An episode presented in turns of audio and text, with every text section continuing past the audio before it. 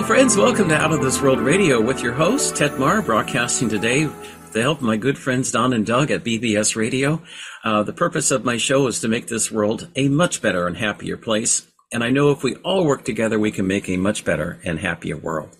Um, I started this show um, nine years ago on the adv- advice of my angels who told me to uh, start a radio show and start writing books. And so that was some of the best advice I've ever gotten. I started out in Seattle um, on KKNW uh, and then moved to BBS here a couple of years ago and been loving it uh, ever since. Um, uh, today's show, we should have a little over 750 million listeners in over 100 countries with another uh, 370 million benevolent beings off planet. So we've got a wide reach and many, many uh, benevolent extraterrestrial civilizations are, are uh, do, do listen to the show and they do because it's, it's a window on reality here on planet Earth. Um, it's hard for them to get good information too. They don't listen to the to the they don't listen much to our mass media because it, they know what garbage it is. But um, a, a, lot of people are waking up, and that's the that's the point is that more people than ever want to make this world a better place, and uh, especially not only for us as well, but for our children and our children's children. And what a beautiful thing! The sun sign has just come in uh, and I think that's a lot of uh, angelic light. Um, the purpose of this show is to raise consciousness and make this world a better place. And I know if we all work together, we can and will make this planet a much better and happier place. Uh, my show is supported by listener contributions. It's a nonprofit show. And if you'd like to donate, just go to my BBS website or go to my website at uh, www.outofthisworld.com 1150.com and contribute whatever you like on the little little PayPal uh, buttons. I really appreciate your your beautiful support. I have um, a spiritual mentoring program where I teach people how to talk to the other side, and I just published a book on Amazon called Journey to the Other Side, talking with um, with angels and other benevolent beings. And uh, it's just $25. Uh, includes a free reading from yours truly, as well as a copy of a 19, see if I can get it here. I have a 1963 um, article um, about President Kennedy being shot in uh, Dallas.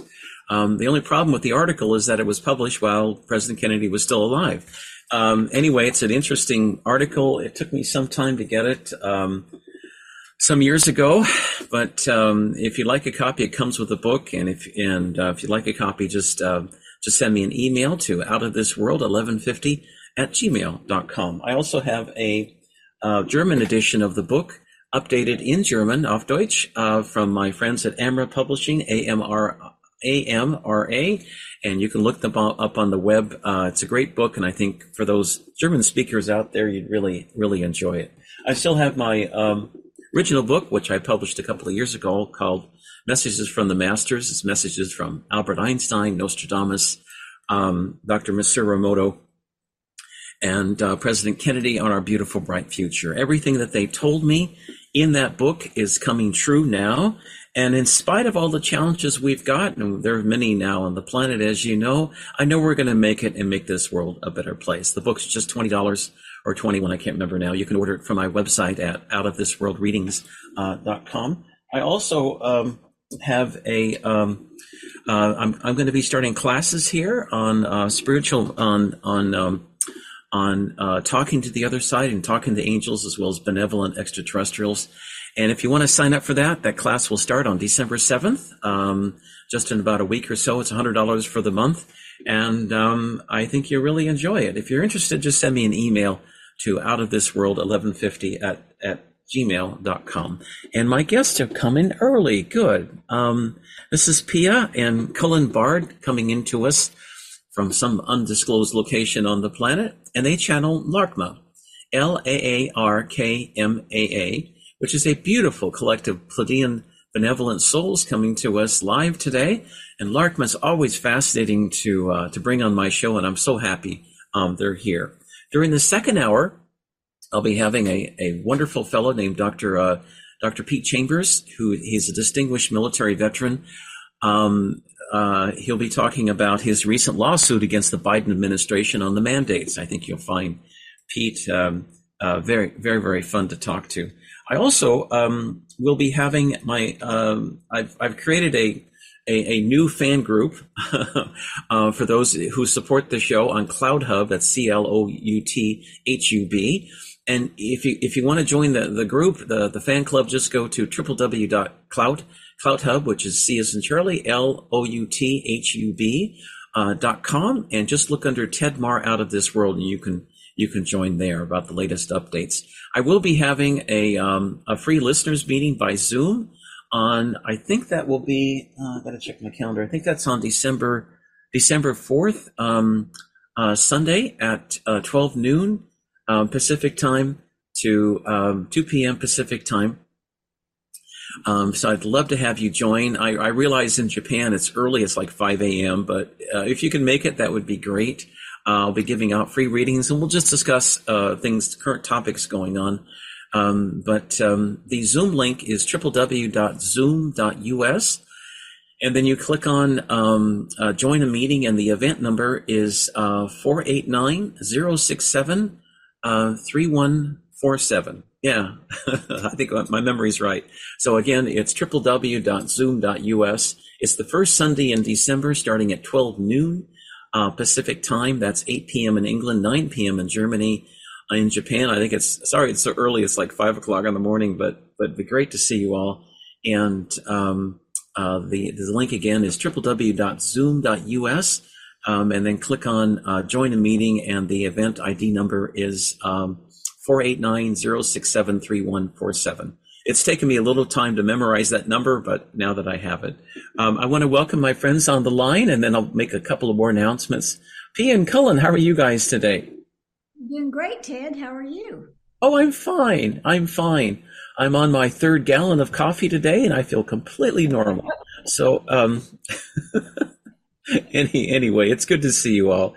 Here, let me see if I can get a full screen on this. Okay, there you are. Good, good, good. I've just got about six hours more of, of messages to give out, and then we'll start. No, maybe maybe a few, just a few minutes. be patient. Just be patient here. Um, also, um, I'm revamping my schedule. I'm continuing, We'll continue to be here on BBS on Saturday mornings from 10 a.m. to 12 noon.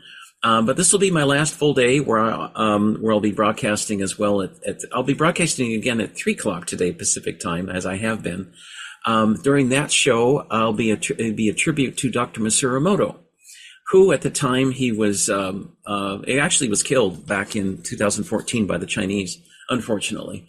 Um, but um, he was one of the most world's most spiritual men, and having a tribute to him, I'll be playing an old interview I did with him in 2014, as well as uh, bringing in a couple more people, uh, Carolyn White and Charlie Cardinal, who wrote some songs about Dr. Emoto. But it should be a fun program, and I hope you can. I hope you can. Um, you can listen to it. Um, the um, uh, I have a mentoring program that I'll be starting uh, classes on December 7th. And if you're interested, please just send me um, an email to outofthisworld1150 at gmail.com. I want to let people know I'm going back to Mount Shasta, Sedona, and Peru next year to some incredibly beautiful and, and very spiritual places. Um, this year at, uh, at Mount Shasta, everybody who went on the trip got a healing. Um, one man I know uh, was cured of curly hair he'd had for many years. Uh, and I'm just kidding. But um, when I was when I was a kid in, in elementary school, everybody had straight hair, but I was the oddball because I had curly hair, and I always wanted straight hair. Well, anyway, I still haven't. I like curly hair, but anyway, I still have I still have to deal with curly hair. But um, but uh, people have been cured of Lyme's disease. Several people several people had their hearing restored. Several others had their eyesight restored. Um, uh, uh, there's just all kinds of, of miracles that have happened on the mountain. And if you want to uh, want to come, just send me an email and I can give you the uh, information. I'm also be going to Machu Picchu um, and Peru next year. Um, um, and um, if you if you like, just send me an email. I can I can send you all the, all the information. Um, the um, I'm just kind of looking at. Oh, um, here's something here, real quick. I've got some fun topics to discuss. Um, uh, P and Cullen, you know that um, some of the some of the pilot, a lot of pilots now are dying from the jabs they took, from the shots they took, And there was a there was a, a, a flight a couple just a couple days ago was flying from Chicago to Cleveland, Ohio, and they had two pilots on American Eagle flight, and the main pilot passed away from a heart attack from the jab. He took the vaccine, and the response of the Biden administration, you know what they've suggested we do now? We we cut it down so they only have one pilot per plane. And if you have only one pilot per plane, and that pilot dies of a heart attack because of the vaccines that the Biden administration has forced all these Biden pilots and the, Amer- and the American airlines have forced the pilots to get, that plane's going to go one way down. Everyone's going to die.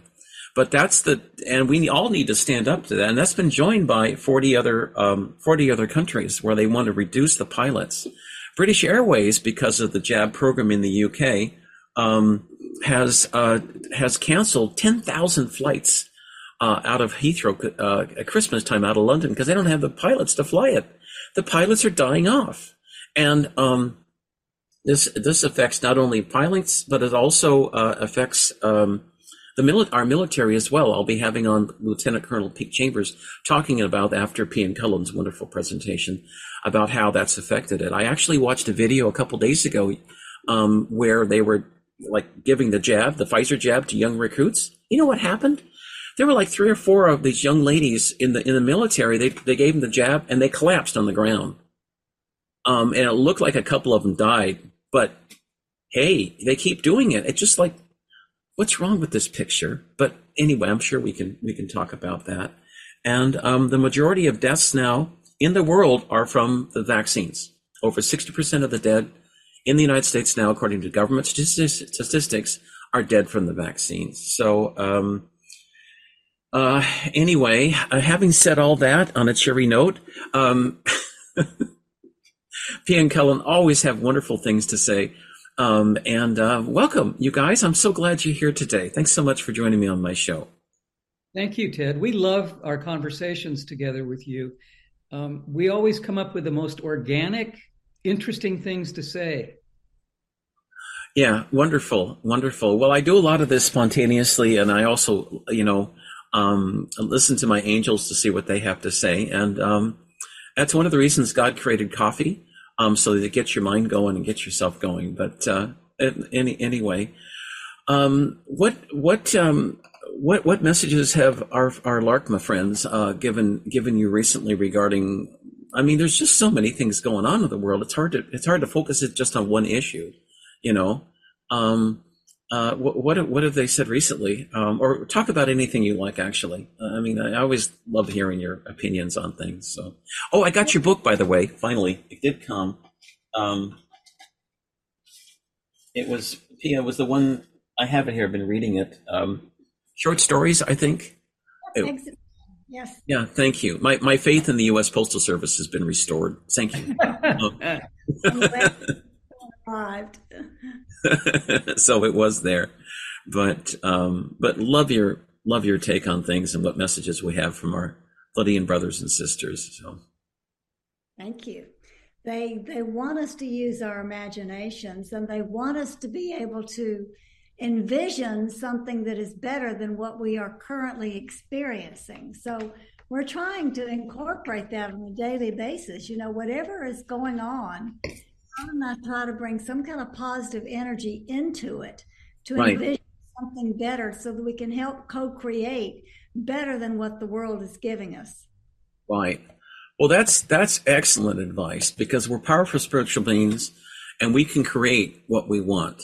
And that was the whole thing about Dr. Emoto said the same thing. Um, and I'll, I'll, be having a show on on with him this afternoon. We did a we did actually a, a prayer. Uh, we did a, a prayer for world peace back when I had him on my show on July 25th, 2014, I was in Seattle at the time on KKNW out of Bellevue. And uh, I asked Dr. Emoto if his techniques of visualization and prayer would help create, could help create world peace. And he said, yes, it, it could. So as an experiment, um, I decided to do a, ask everyone to pray for a 12 hour ceasefire to exchange food and medical supplies of among the Palestinians and the Israelis uh, in in the Gaza Strip back then. They were having a, a, one of many of their little wars there, and um, uh, everyone prayed and meditated. I must have had about 30, 40,000 people listening to the show, And then um, I went uh, went back where I was staying. That was at 3:30 p.m. Seattle time, and I got got to my place, and I flick I flick on the um, the the television CNN, which I don't watch now, but back then I did. And that was about eight o'clock at night, eight eight thirty. And right at the bottom of the screen, they had a red banner that said, "The Palestinians and the Israelis just spontaneously agreed to a uh, tw- uh, tw- uh, 24 hour ceasefire for to exchange food and medical supplies." Said, "Eureka! It worked."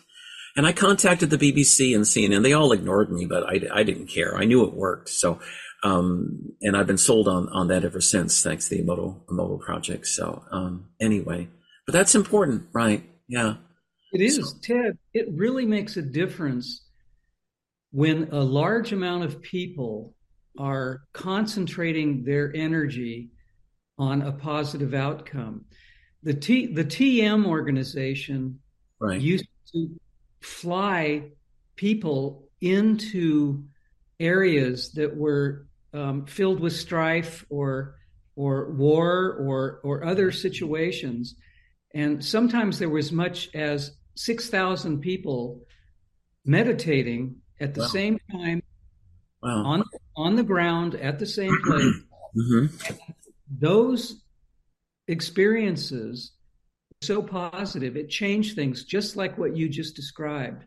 And there's now scientific evidence that that that kind of activity really truly does make a difference. So if we could get more and more people to focus their energy on a specific situation, we could change the world. It, it's not that difficult. It's just well, a matter of getting people to focus away from their fear and negative focus on everything that's going wrong and focus together on what together we can make go right. I mean, after all, everything is energy.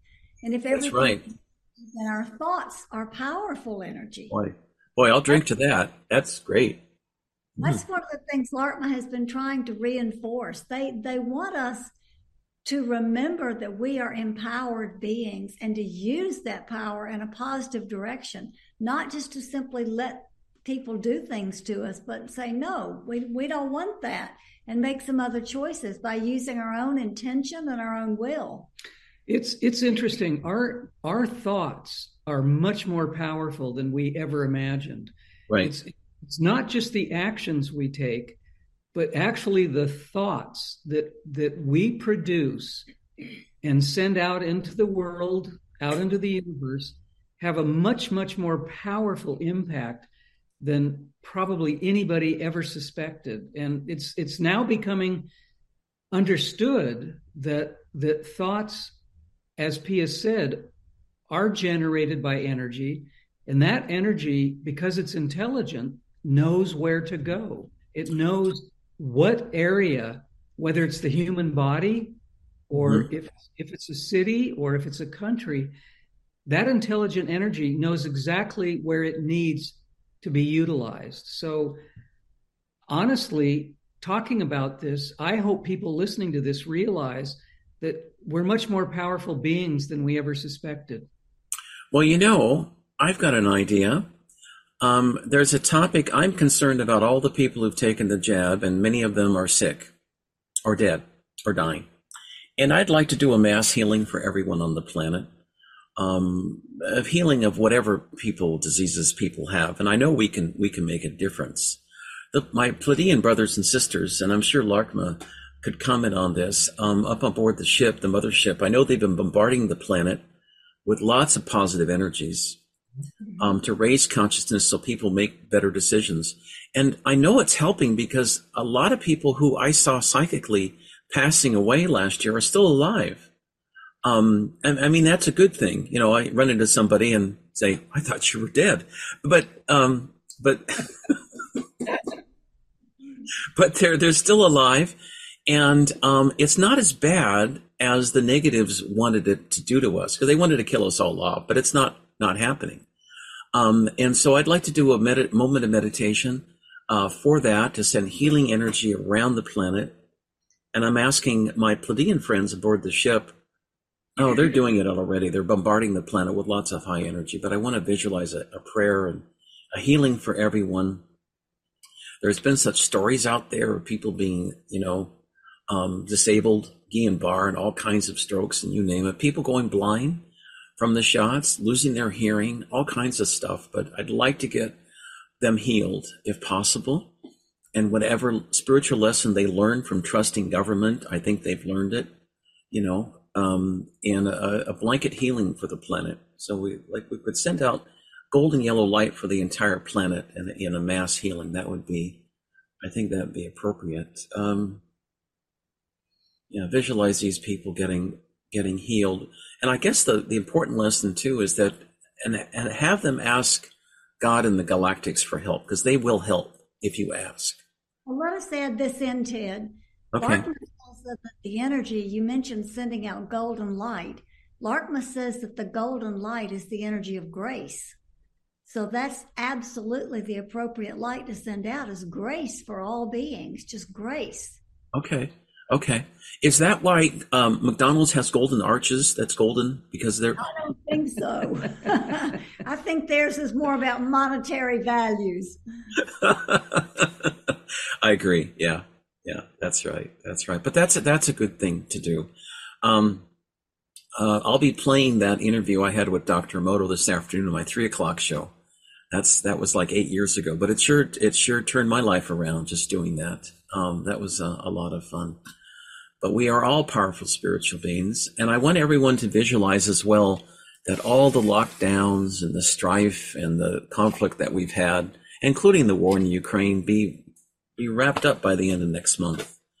That things get back to um, I don't know, like the old way of doing things was that great, but a new normal where people live in peace and harmony. And this is what President Kennedy and all the other great spirits I've been talking to, that's what they want us to achieve.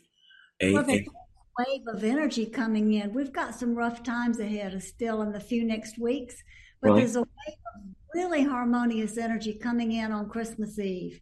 It's it's a real high energy, real unifying energy, a peaceful energy that we can all participate in sending it out even further through the love and light that we send out.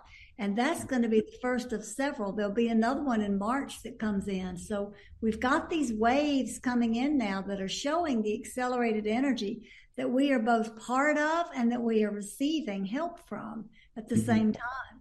Mm-hmm. You're, Ted, you're absolutely right. There are so many beings, benevolent, loving beings that are surrounding our planet at this time. There are so many ships, there are so many beings that are overlighting us and and sending the most amazing love, light, and compassion to this world we live in or on, in and on actually.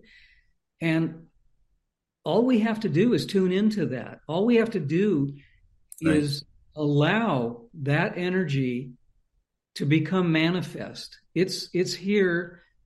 They're they're broadcasting it. They're sending it, and all we have to do is open our hearts. Right. All we have to do is simply realize that they're here to help. They're here to support, right. and it's it's phenomenal. Nothing like this has ever happened to our species. This is the largest amount of help we have ever gotten.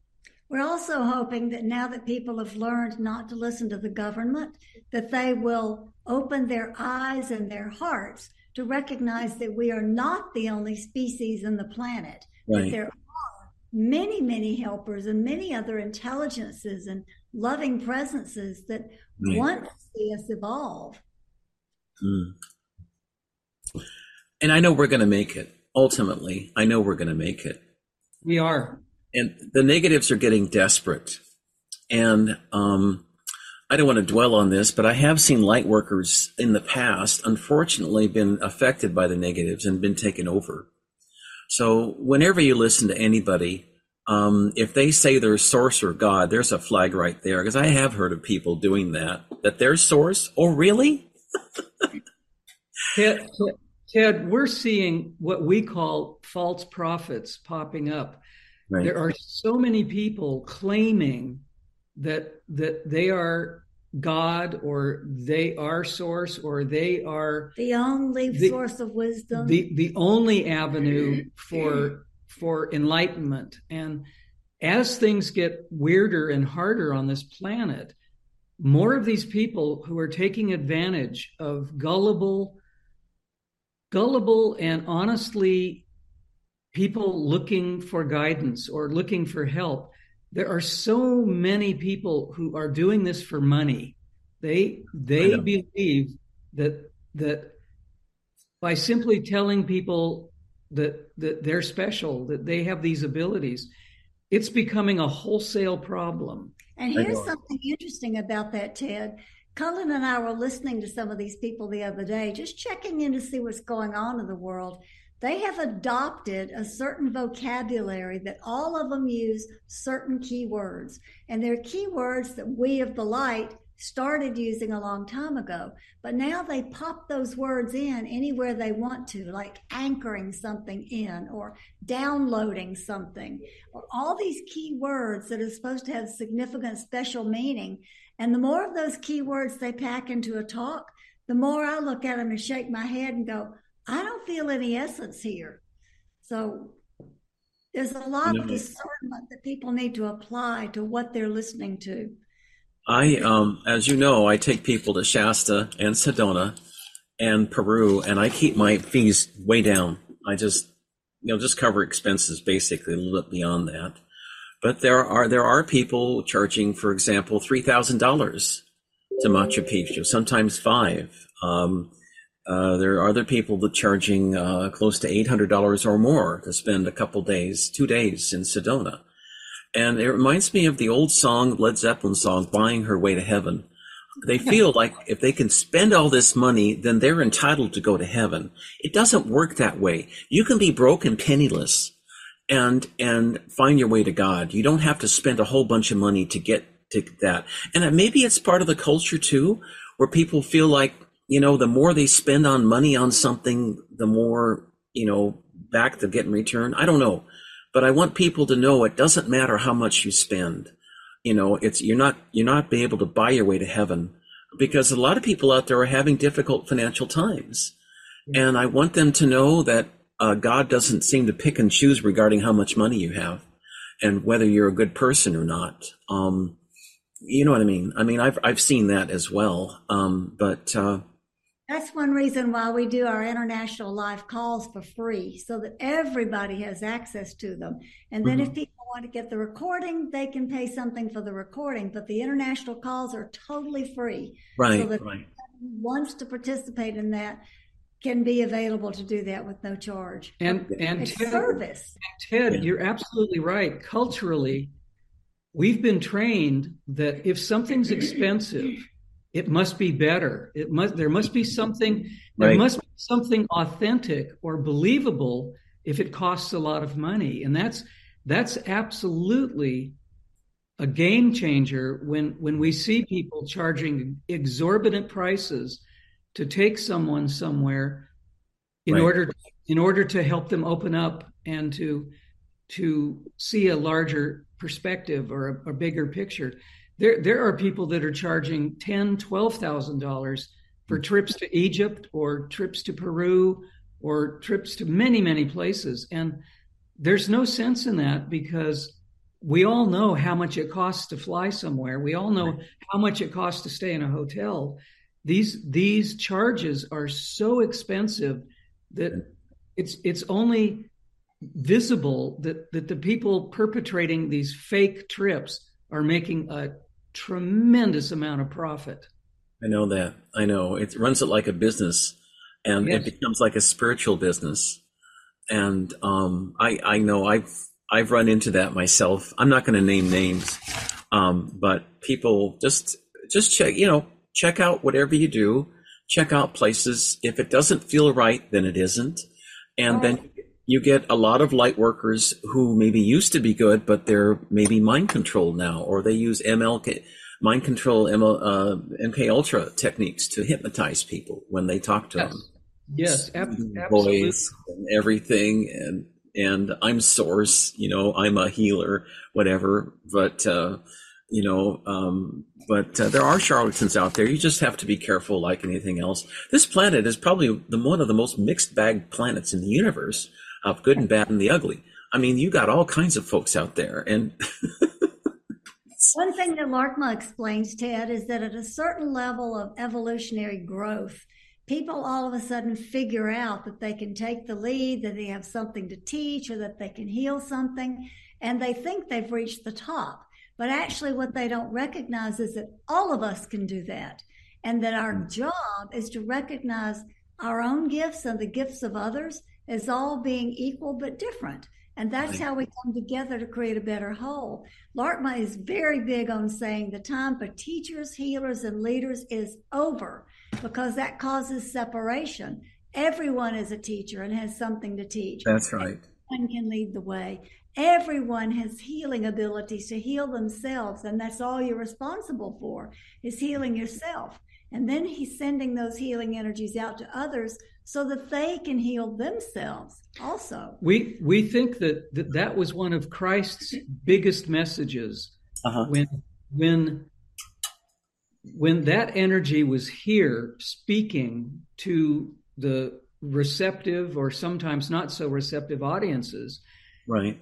He was telling the crowds, you can do what I do. You can do what you thought was impossible that, that right. you thought only a mystic or only only a healer could do this and i think the biggest message that he brought and and mary magdalene his true partner in in spirituality mm-hmm. i think their message was mm-hmm. everyone can do everything we can do and you need to realize that we're all in this together and we need to share what all of us can do in, in a much bigger way. And right. I right. think that's as true today as it was then. Mm-hmm. Yeah, absolutely. Absolutely.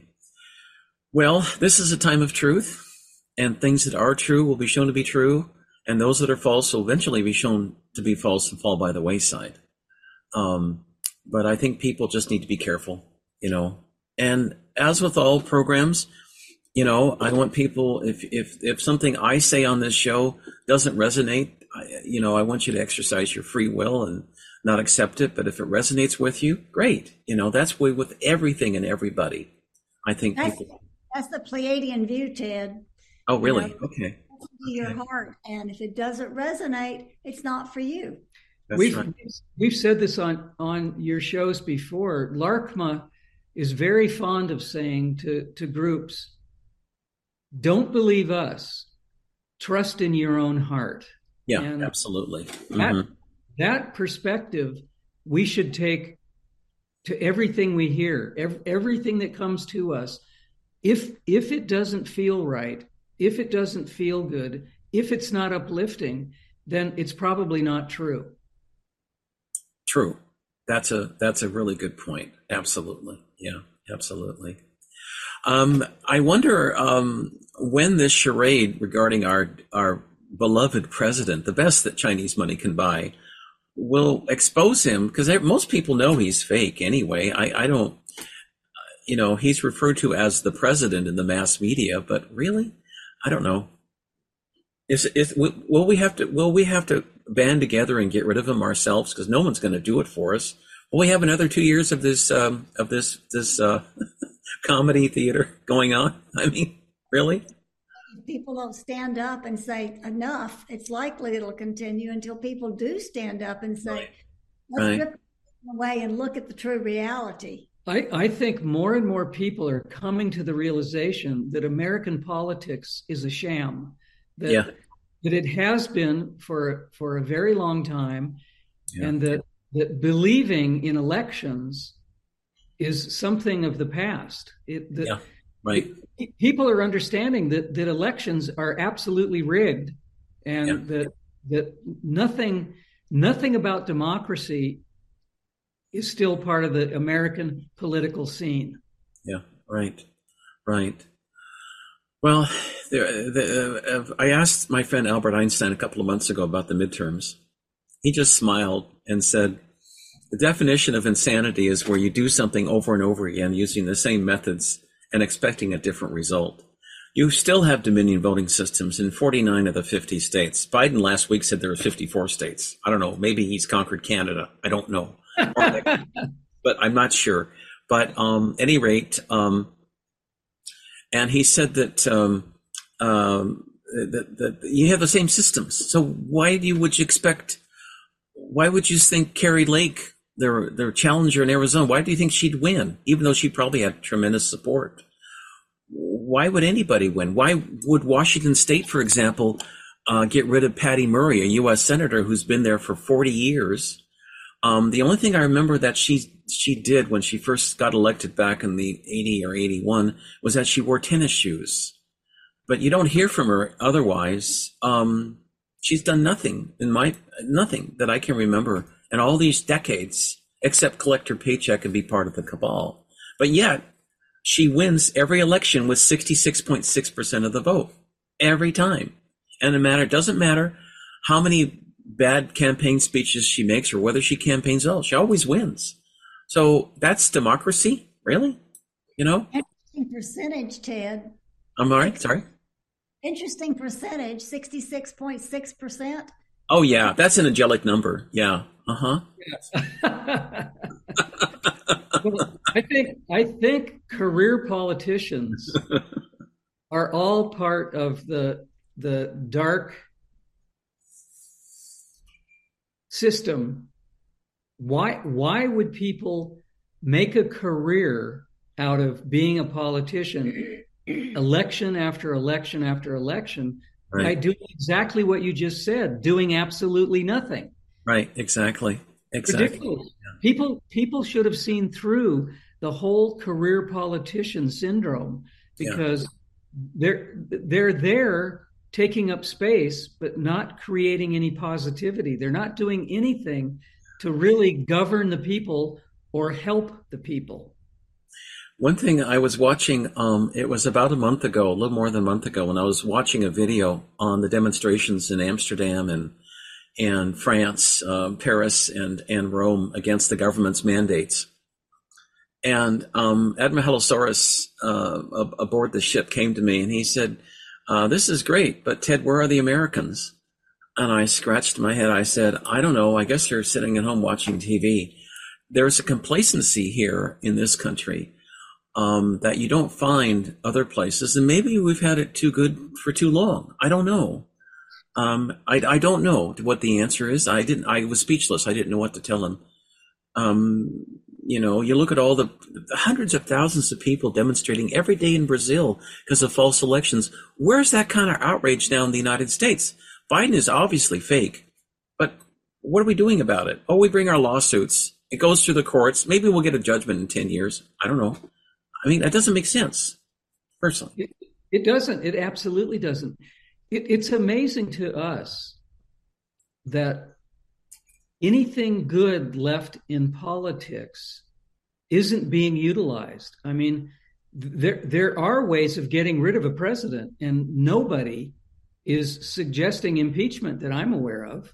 Yeah, right. It's it, it's part of the system. I mean, it, it can be done. I think to answer your question is Americans are complacent because Americans are probably the most spoiled people on the face of the earth. Mm-hmm. The illusion that we've been fed for generations about how great America is, right?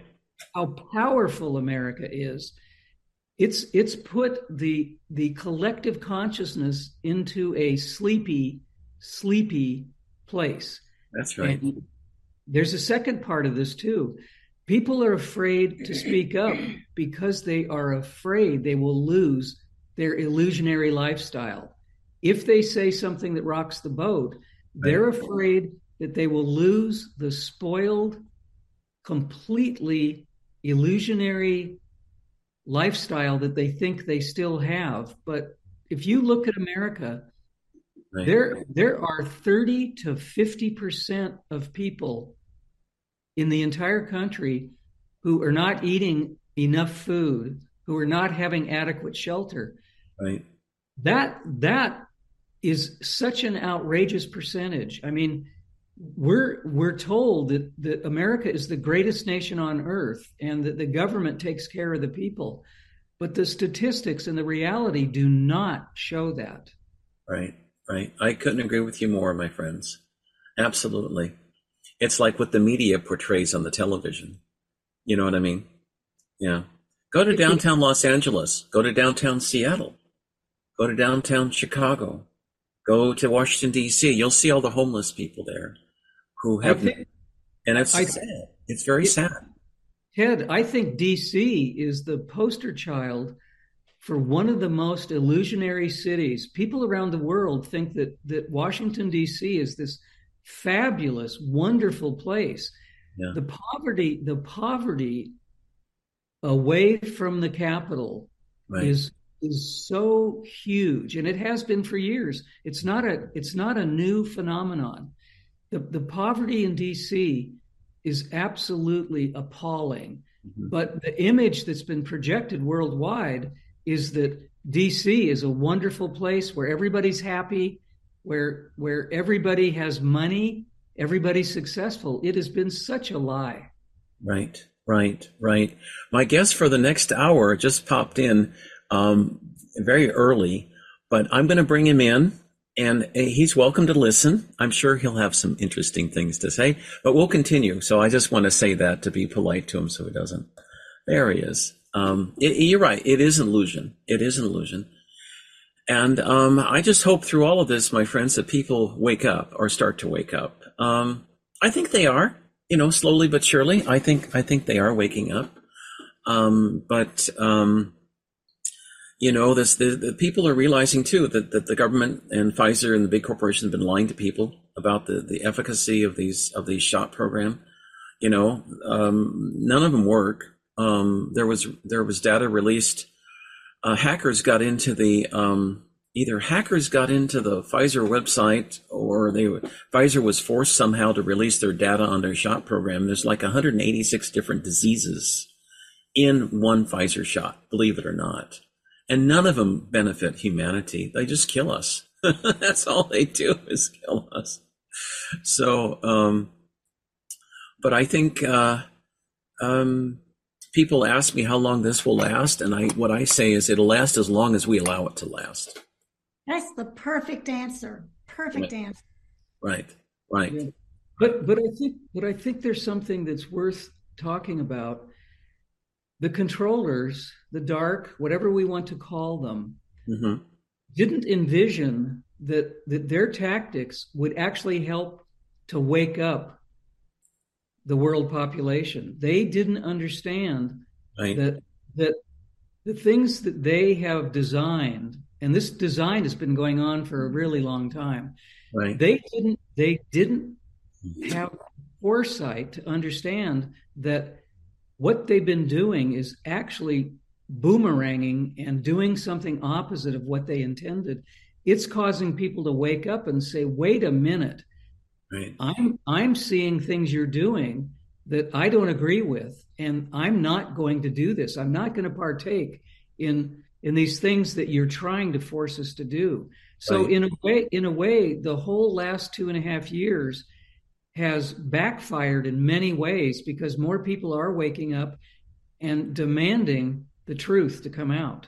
Right, right. I, I couldn't agree more. Didn't Edgar Cayce say back in the 30s that Russia eventually would come to the aid of the United States and they would be a model for democracy? I something there was some quote about that. I don't remember it exactly, but I do remember that sticking in my mind. And especially, I, I frankly, I think Putin's doing a great job. Um, he's got his own issues, of course, but he's the one cleaning out the bioweapons dumps in the Ukraine right now and trying to get rid of the neo Nazis. We're financing the neo Nazis, sending all this money. And then it turned out to, uh, what was it called? The cryptocurrency, FTX or whatever it's called. Um, that, that Biden sent money to the Ukraine and they gave it to FTX, which was laundered money for the Democrats for the election. I mean, talk about corrupt. Where's the investigation on that? I mean, I think Congress is finally waking up now, but I mean, that's that's quite serious, fr- frankly. Um, I, I don't I don't know what is going to cause a larger change in the collective's minds or hearts right. about how they can participate in a more powerful way. I don't know what it's going to take. It may take a financial collapse. It may take an earth-shaking difference in in how the earth is functioning. It it may take disease. I don't know what the actual reason will be. Right. If something right. huge, bigger than the COVID catastrophe, right, has to show up, it will take something big to truly reunite people, to really, right. really get people right. to get together to make a significant change to say no we're not going to do this anymore and that needs to be not focused in one country or another we need right. to get rid of separation all around mm-hmm. so that we stop having these borders and boundaries around this is your country and that's my country because right. if there's no borders there'll be no war right exactly and that's what president kennedy told me last year he said when people realize that we're all one that we will uh, create a better. We'll, we'll, realize that we all have God within us, and if you're fighting and arguing with each other, you're just fighting and hurting yourself. You know. Yep, that that's absolutely true. You know, we just passed the anniversary of President Kennedy's departure, departure just a few days ago. Mm-hmm. Mm-hmm. 59 years. Right. What have we learned since then right. in 59 years? Right. We we should have moved on and learned so much more about what's going on. Right. Each one each one of these designed catastrophes, assassinations, 9/11, the COVID hoax, each one of these experiences should have given us a springboard to know more about what's really going on behind the scenes. Right. We right. we haven't done a very good job. No. Of seeing these symbolic situations and growing through them and making different decisions. And that makes me really sad about humanity because we've had all of these occasions to wake up. Many, right. many, many of them. I think some of what you were talking about earlier about the French and the Italians standing up and fighting, right? Because they have more of a sense of community. Americans do not have that sense of community or family. Americans have a sense of individual, me, me, me, me. And right. because of that, right. black community that's needed to be the voice for the people right. is not happening about a year ago, there was a videotape of done um, of the uh, Aust- uh, the protesters in Australia, which is probably one of the most fascist countries in the world now, unfortunately. And they had a backdrop of this song, which I'll, which I'll play just a couple of minutes. I think you'll recognize it. It's called "We're Not Going to Take It." This is my high tech.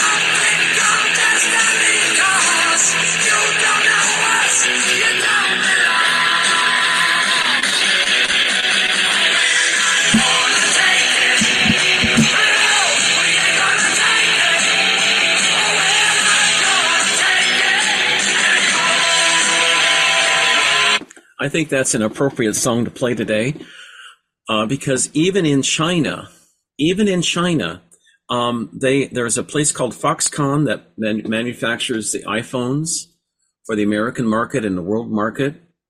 They are they're fighting back, um, and they've uh, there are like um, I, I, hundreds of thousands of people rioting right now in Guangzhou, just outside of Hong Kong right now, and the and the police are overwhelmed. And the police, said, the people said, "This is enough. This is insane. We're not going to have any more COVID restrictions, period. And we're going to stand up to you. We're, we're standing up in China means pro, means death. Mm-hmm. You know, why aren't we out in the streets right now? Seriously. Why aren't we out in the streets? I don't understand it. Look at the Brazilians. Hundreds of thousands of people protesting a fake election. How come we're not on the scene right now? I don't know. I, I really think it's fear, Ted. I think people are afraid to speak up. Mm. They they are afraid that they will either get in trouble or they will lose their rights. And and the joke right now is we don't have any rights. The the Constitution has been removed from our sphere of of how we're protected. So I, I think most people in America simply are afraid to stand up because they don't want to lose what they think they have. Right, right. Um, I, I want to bring out. I, I want you. I, I want you stay, stay on the program. But I know Dr. Pete Chambers probably has an opinion about this um, because he stood up to the mandates um, and he's actually sued. Uh, I think he's sued the military on it. So I want to bring him on briefly here. Uh, he, he's my next guest next hour. Um, Dr. Chambers, Pete, how are you doing there, my friend? Well, I'm happy to be alive. How are you, sir? I'm fine. I'm alive too, and so are my other guests, P and Cullen. Um, we we were discuss. I don't know if you were listening, but we were discussing about standing up to the. Yeah, I was. Uh, yeah, I was fixing my dog some food over here in the trailer, and uh, yeah, I uh, I was listening in the background. Yes, sir. So well, why I, aren't they standing up? I'm going to explain exactly why they're not standing up. Okay, I have a psychic kit that you could explain. So absolutely, I've, having spent uh, 39 years in uniform and being in 50 something countries around the world as a Green Beret paratrooper and as a flight surgeon, I've seen the worst of humanity and I've seen the best of humanity. And somebody asked me not too long ago, just up the road from uh, from me, is a lake called Lake Travis, and it was a wealthy couple that invited me to come over and eat. And they asked me, said, in all your travels, now these are people that have been in probably half as many countries as I've been in, but they travel on a Learjet. And so they don't see the places that I see. They said, so, uh, you know, what, what is it that you can say about mankind, human, humanity, humankind that is similar amongst all these things, whether they're wearing no shoes in the jungles of Africa or they're, uh, chopping wood and hauling water to survive or where they live in Vienna, in Los Angeles, yeah, yeah, or yeah. Los Angeles, and they have everything down the street from them. And I said, the one thing that's that's common amongst humanity is joy. Everybody just wants joy. Now, some people's joy usurps other people's ability to be free. Right. And some people's joy is just as simple as watching their kids grow up and and uh, and watching their daughter or their son get married. And then uh, you know everybody has their joy, and there are people out there that exist only to be what I call joy stealers. Hmm. And they fit in the category of the wolves that are out there. Now, they might have sheep's clothing on, but they're wolves deep down. They right. might be good actors, like 99.9% of our legislators. Really good actors. They look good on camera. They can talk. They can pontificate. They're really smart right? They're really smart. They're not like they, me. They look old. compassionate. They act yeah. like they care about us. Yeah. They don't have a heart and, and, um, and yeah. they're cold, but we, we have, uh, the reason that the United States specifically is not standing up is because we have too much to lose in the comfort realm, right? Mm-hmm. We have too much to lose in the comfort realm. And so we're controlled because of the comforts that we have. A lot of doctors like me, you know, I was a military doctor, but half my career I was a, uh, a, a knuckle dragger. You know, I carried a rifle and I jumped out of planes and until I got hurt real bad one time in combat. And then I decided I would become a doctor because I looked at the doctors in the hospital and thought, they're not smarter than me. I might be a grunt, but I can study just as hard as them. So I became a doctor. Uh-huh. And then they sent me back out to combat to be a doctor for the Green Berets. So it didn't keep me away from all that stuff, but but uh, that's where I needed to be. That's what I was created to do. I'll say, um, mm-hmm. and you know, like David, I just hope that God has a heart for for me as much as He did for that warrior. Oh but, yeah, but and I and I know He does because I wouldn't be here otherwise. I've I've been shot and blown up more times as a doctor than I ever was as a as a guy that carried a rifle and a pack on my back. Mm-hmm. But this is what I know is that this country I, I, you know, I just went out today. I'm in Central Texas, and I went out today, and I went down to go get some food and then get an oil change and get my tires rotated. And I'm just looking around at people and, and I'm just thinking, they're still driving down to their Starbucks to get their this or that. Now I go to Dunkin' Donuts or I might go to Piggly Wiggly and get some coffee because it's a lot cheaper. Mm-hmm. But, but they're still able to have what we call freedom of movement in a very permissive environment. Right. And then, and we have three types of environments we talk about as soldiers, especially in the special operations world, is a permissive environment where everything is free, mm-hmm. appearingly, appearingly free, uh, free to move. And then you have a semi-permissive environment and a non-permissive. And a non-permissive environment would be combat, and a semi-permissive environment would be what we're seeing just about five hours south of here on the border with Mexico, where there's an invasion going on right now that people seem to forget. Mm-hmm. And so you look at that semi permissive environment, that's where you got to look over your shoulder, right? Mm-hmm. But because we live in this very permissive, free appearing in society where we still have money, where we can still, you know, turn away, we cannot see those that are less fortunate than us. Fortunate, that's right. Uh-huh. Yeah. And they, and we don't, and we choose not to really help them. We might give a donation here and there, but really don't have to do a lot to help somebody else. But when you got to do a lot to help somebody else, which I've done, uh, put myself in harm's way to pull a little baby off a battlefield one time who was about to die. Mm-hmm. So that that happens, mm-hmm. and that's where you got to say that's where the rubber meets the road. So the reason we're not standing up is because life is too comfortable, and I believe it was uh, uh, gentleman that that was speaking uh, with P. I see the name P. I don't see. Oh, P. and Cullen. Yeah. Yeah, I was listening, so I didn't see who was speaking, but yeah, Cullen. He was saying, you know, that that um, you know, it's just uh, uh, where where are they? Where are they? Where are they at? Well, that's where they're at. They're having their Starbucks, and I got nothing wrong with that. But I but I just think that it's not uncomfortable enough yet. So the whole thing, and, and what else he went on to say, me, mm-hmm. the whole thing is could potentially collapse, and that may be where we need to get before people wake up. Yeah, yeah. And I hate to say that. Yeah, I I, I know I know what you're saying.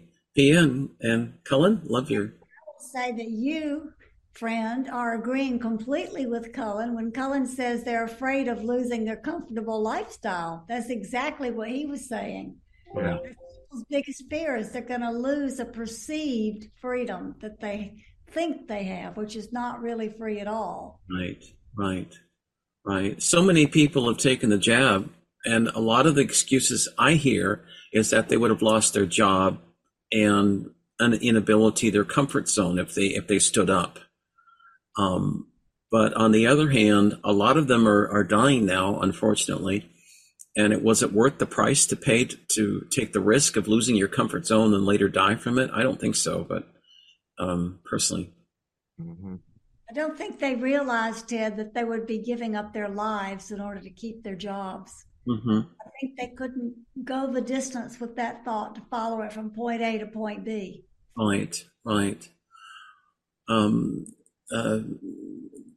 Dr. Pete, my friends um, P and Cullen are in touch with uh, uh some benevolent uh, off off planet uh, souls named Laarkmaa from the Pleiades, and they always have wonderful things to say. They're here to help us get steer, steer, us through this this difficult time in human history. But I, I want to give a I want to give a shout out to you, Dr. Pete, um, for your um, for for standing up uh, I know you. Uh, I don't know all the ins and outs of your lawsuit, but um, you may want to talk about that briefly. Uh, but I, I, I, and then we'll go back to P and Cullen um, on that to, to show what people can do. Sure. Yeah, I'd like to real quick uh, once over the world on the lawsuit. So there are several uh, that are ongoing, and I am. It is not particularly my lawsuit. It is. It is uh, a couple different ones that I'm supporting as a fact witness. And so the the suits came out of the SEALs that didn't want to take the shot, and then a couple of other uh, service members that didn't want to. We just had a case in uh, Colorado this last week with Todd Callender as the attorney, mm-hmm. uh, and they, basically what the the two cases are the same thing, but one is based upon a religious accommodation. The SEALs case they don't want to take it because they have certain beliefs, and then the other case has to do with they don't want to take it because it's common sense now, and it's against the regulations. It's an illegal order, right? Mm-hmm. It's illegal, and that's what I ran into. Was as a guy that was taking care of soldiers on the border, uh, I had about three thousand soldiers under me at the time, and uh, my job was to, by the doctrine of lesser magistrates, which is a is a is a doctrine that was created by John Knox in the 1500s, but also our our founding fathers used that as part of their their write up in the Constitution. You have to interpose for the people that are under you, regardless of who is higher than you. So, mm-hmm. you know, my job in the military is also to co- to advise the command on operational things, but also to be there for my soldiers because I'm the leader who is responsible for everything that happens or fails to happen. And we've lost that. We've lost touch in that in the military because we've we've either culled out the good leaders or we we we we've been broken by 20 years of war right. or we uh, have uh, sold our souls, if you will. And so those those are the categories. I'm pretty simple guy, and that's it. It's not binary. there; is some gray in between there, but it's either you do the right thing or you don't. And Army regulations state that I must do informed consents, which means tell the soldiers what the good and the bad and the ugly is for these shots. And when I saw the information coming out, I said, no, that's not right. And uh, this is the Army regulation. It's emergency use. I must tell them the truth. And when I did, out of 3,000 soldiers, I think I only had about six of them take it. Well, wow. the command was upset, needless to say. And they hmm. came down there and they sent a two star general after I kept telling them, don't send the shots down here. They're not approved. they came down from Austin, which is about a six hour drive down to the border. And uh, they said, you can't do that anymore. We're, we're telling you, this is a two star in my face. And I'm just a lowly lieutenant colonel. I don't know anything. And so I said, well, sir, I, I said, I, I can't, I can't do that. That's an unlawful order. He said, Chambers, it's not about the science. It's about the policy. Get hmm. on the program. And I said, well, no, sir, that, that doesn't make a lick of sense because there's this thing called the Hippocratic Oath, which right. says, first of all, do no harm, blah, blah, blah. Well, that became part of the case in Tampa, the SEALs versus Lloyd Austin. Matter of fact, the letter that I got sent by the command was Exhibit A stating you will quit doing informed consents or recuse yourself. And if you want an accommodation, tell the soldiers they're not going to get one. Whether they have a belief in a religious belief or a medical reason not to take them. That's, so that's what I did. Uh-huh. That's what the cases are about, essentially. I and see. I'm just a fact witness. I'm just a person that knows the facts, and it makes me very dangerous. Yeah, yeah. Um, you don't look dangerous to me, but what he Pia and Cullen, he doesn't look dangerous, does he? I, I, I don't think so. no, no, no. He looks he looks real and informed. Yeah, yeah right, right. Well, he looks truth, safe. And, he looks safe and effective, actually. effective. Yeah, that that was the uh, Seals case, and it's interesting. They used the term safe and effective, and the D- Department of Justice attorneys that were going against us, they were like, "Well, they're safe and effective." And then I said, "Well, first of all, they're not safe. This is how many soldiers I had damaged by the shots. Period." And because because more soldiers came on, I ended up with six thousand, and then they mandated it on those guys, so I had no choice.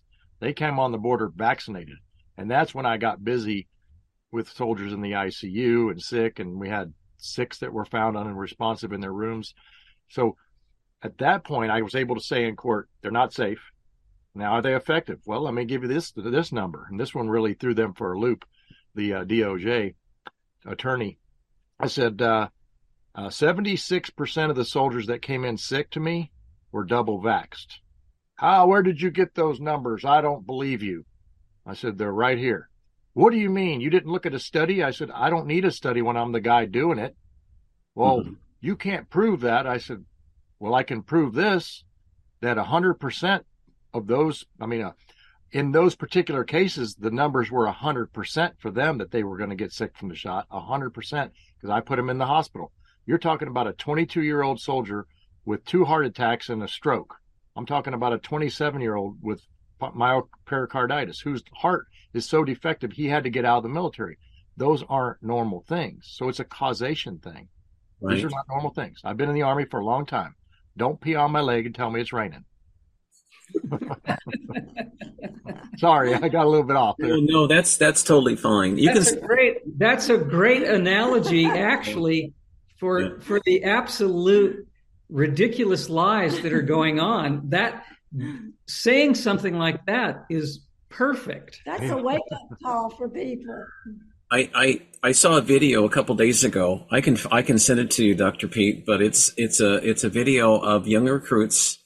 Uh, they've been in the just just came into the army, all women, and there was about 20, 30 of them coming through, and two doctors, paramedics, were giving them the Pfizer shot in on the um, on the shoulders. Mm-hmm. And from what I saw, there were about four of them who collapsed later, and one was unresponsive. Mm-hmm. And I checked with my guides, and they said that that that poor young lady died as a result of that Pfizer. And the only thing the sergeant could do is said, "Get up! This is uh, this is the military. You must stand at attention." And she said, "I can't. I'm I'm dying. You know, I'm the vac. I, I can't. The vaccine." And it's just insanity. It's like um, putting putting bullets in a gun and keep firing and and hoping that that won't be the bullet that kills you. Well, why don't you know? So I appreciate you standing up to this idiocy because we're not going to have much of a military or a country left if we don't stand up. They're killing us. Right, Ted. And, you brought up a good point is um, why don't they stand up? And so I'll explain how it happened that I should stand up. Is that um, when I noticed this problem, I was busy because on the border, when you have 12,500 people walking, literally those numbers at the time, walking across the border from the Mexican side to the U.S. side uh, a week, that's how many came across a week 12,500. And wow. now it's triple that. But at the time, that's what it was. And so that's 1,248 miles of border on the Rio Grande. Well, uh, so I was busy. You know, I was going everywhere. I was, you know, traveling up and down the border, visiting people, doing stuff, operations, meetings. I didn't have time to look at research. You know, I didn't have time other than what were the shots doing. So I'd get that so I could tell the soldiers. But when Theresa Long, she's a lieutenant colonel out of Fort Rucker, she right. put it out her affidavit and I read it and I went, aha, she's on to something. Let me call her. So I called her up and she said, "Well, who are you? I'm on the border. Okay, I'm like you. I'm a flight surgeon, but I'm also military. You know, been in forever." And she was too. She was been in for a long time. So we knew the games. We knew how the shadow regulation system works. When you've been around for a while, you understand things. And so, but this this shadow regulation system does not result in a, show, a soldier digging a hole over here and then filling it in and digging another hole over there because it's a it's a punitive thing. And there was a lesson to be learned. This shadow regulation system results in soldiers, sailors, airmen, and Marines dying. Mm-hmm. That is not that's not SAT as we call it. It's not satisfactory. Right. When right. we did finally get the, the the information, she got it to me, the Defense Medical Epidemiology Database. I looked at it, and I looked at what was happening in my soldiers, and I said, okay, well, let me correlate that with these numbers. I'll give you for an example. Neurologic disorders went up 1,100% over the period of six months after the shots were administered wow. in a mandate to the time that it was recorded when I saw it. Right. We're talking about 11x rise. That doesn't happen. That's not normal. And this is a database for the military, which is very accurate. Right. The VAERS data system is somewhat subjective. You can put it in yourself or somebody else can do it. There's some subjectivity to that. But the objectivity of the DMED data, the Defense Medical Epidemiology Database, the DMED data ob- objectivity is one for one. If you go mm-hmm. see a provider, they put in a number. The number says one, one, two, three, four, five, headache. Got it. There's a number. All right. It's pretty easy. Even mm-hmm. Jethro Bodine can figure it out. So mm-hmm. now you got these numbers and you know that they're accurate. All of a sudden, when we went to Senator Johnson and he looked at the camera and said, We've got this information on 24th of January this year, and we do not want the DOD, Department of Defense, to change these numbers. You know what they did? They, they changed, changed, the numbers. numbers. yeah, of course, to cover it up illegally. Of course, illegally. Yeah, they said it was a glitch. Of life in this current administration. Yeah, they said it was a glitch, quote unquote. Well, that's bullshit. Investigate the glitch. Do a forensics exam and see where it was investigated. Who hacked into it? Who right. changed it? The system went down for 48 hours after that after that hearing. Sounds like our elections. That's right. Mm-hmm. So I got it. But in the meantime, I got it. You had a glitch or somebody hacked it or whatever. But in the meantime, the national defense of this nation, these these threats are a clear and present danger to the national defense. That's right. what we do. That's why we stand and take an oath to, to pre- preserve and protect, to, to defend the Constitution of the United States. That's why we do it. It's not about getting accolades and medals and all this other stuff. There's two things it's about. Number one, the Constitution, and love. Love is the second thing. Because the truest virtue of a warrior is love love for fellow man, love for people behind you, next to you, your family back home. We don't operate out of hate. Now, if you operate out of hate, that's where you get in trouble. But mm-hmm. that's that's that's my own personal Pete Chambers approach to the military. Right, right. Do you think Sidney Austin is a traitor? Lloyd Austin. The, the guy, the guy head of our Defense Department. Yeah, Lloyd Austin. He is a. Uh, uh, I meant meant to say Lloyd Austin. Yeah, he has exhibited uh, treasonous acts, and he has, and, and it's alleged because until you prove it, you can't say any that he is. Do I think that he's guilty? Yeah, I sure do. But I have to say that right now it's alleged. But look, you know, if you hear a hoofbeat, you don't think about zebras, you think about horses. So it's pretty obvious that the guy has has done things to that that have been uh, traitorous. And you know, uh, Benedict Arnold was a good guy before he was a bad guy. That's mm-hmm. the definition of a traitor. right. Exactly. Exactly. Yeah. You know, the the largest naval base on American soil is over in Norfolk, Virginia. Mm-hmm. That was given to NATO last summer. And there was no, uh, or a year ago summer, and there's no American flags on the base anymore, along with an aircraft carrier, the Harry S. Truman. Mm-hmm. In addition to that, um, NATO plans to install Christina Freeland. She's the uh, World Economic Forum Minister of Finance for Canada. So the WEF will have control over the largest NATO, NATO base, Navy base in America without an American flag on it. That doesn't somehow make me feel real good about the future. But anyway. You try to do you try to do that in Texas, and I promise you this: that'll go over like a sumo hurdler. Okay. I promise you that. I know it. I know, but Virginia's libtard state, and so yeah. they did that. They did they that. Might need some help over there. Right. Uh, yeah. So um, anyway, um, uh, Pia and Cullen, I love your reaction, if if you don't mind, and Laarkmaa's reaction. Yeah, to- I'd love to hear. Well, this this discussion is is absolutely important, and it seems like there is enough empirical and scientific evidence to back up what we're all talking about. And mm-hmm. the powers that be cannot continue to continue to feed lies and misinformation because there's too much real science behind what's going on with the inoculations. We don't we don't call them what many people call them. We call them inoculations because they're not they're not really life giving, life helping uh, material. They're the opposite. They're, they're, the opposite. So what what our position is is that there's so much information that's that's out there. Some people call it alternative information. Some people call it conspiracy information, but actually it's the real truth. Some people call it the truth. Yeah, well, right. Right. Those who know call it the truth. So this this misinformation that's that's being given to the populace yeah. is is going to be disbelieved pretty soon because there's too much information out that that contradicts the lies. Mm-hmm. I would like to add, I really like Pete's stance that love is important and that we all need to be coming from a place of love because love is connected to justice. And justice is about doing the highest good for everybody from a place of love. Yeah. And that's really important in turning around our political views, our personal lives, yeah. our society, our military, all of it mm-hmm. needs to be changed to a place of coming from love. That's mm-hmm. so important. Thank you for bringing that up, Pete. Yeah. Yes, ma'am. I think we're going to get through this, my friends. I've always been optimistic about the future but um, it's I don't know if it's going to be easy. I don't think it will because too many people are too trusting. Yeah, mean, some, yeah, Ted, that, that's exactly it. We're we, we're we're trusting or we're too comfortable. One, right, right. There are probably some other categories in there. But mm-hmm. here's you know something that Cullen made me think about is um, there's this thing called a Hegelian dialectic, right? And we know mm. what that is, right? You know, there's an agenda, and they're mm-hmm. trying to get to an end state, and so they use this you know this uh, this thesis and antithesis antithesis thing.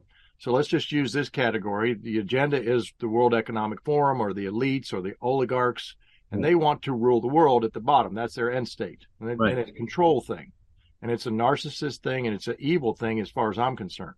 Right. Mm-hmm. But that's not the, the the country was not created for that, but it's it's become that because we've allowed it through you know, there there is no real left and right when it comes to our people that sit on the hill. That doesn't exist. Well, mm-hmm. our votes really don't mean a lot at that level. Now, I'm I'm all about states' rights and about local community and all that. That's what I do. I go out and speak to communities all around Texas, and then we talk about a, a neighborhood watch program so that we can wake each other up and, and tell the truth. But we have to understand that right. before I go into battle, I study really, really hard. And I learned this a long time ago as a young enlisted guy. I study really, really hard on what the enemy's going to do. What is the enemy going to do and how do they do it? So mm-hmm. that I can survive and so that I'm responsible for soldiers and they survive and we all go home together. Mm-hmm. Well, what I look at in this is the, the tactics and the tactics is because this is a fifth generation warfare we're in. And fifth generation, if if you look at you know first generation being I threw a rock at you and you threw a rock at me, and right. all those different generations that brought us up to fifth. Fifth right. is hearts and minds, and it's done through digits. There you go, unrestricted warfare. Yeah, the Chinese wrote this about using biological weapons against the United States to destroy it. That's exactly what they're doing now. I've studied that in many different texts, including that one.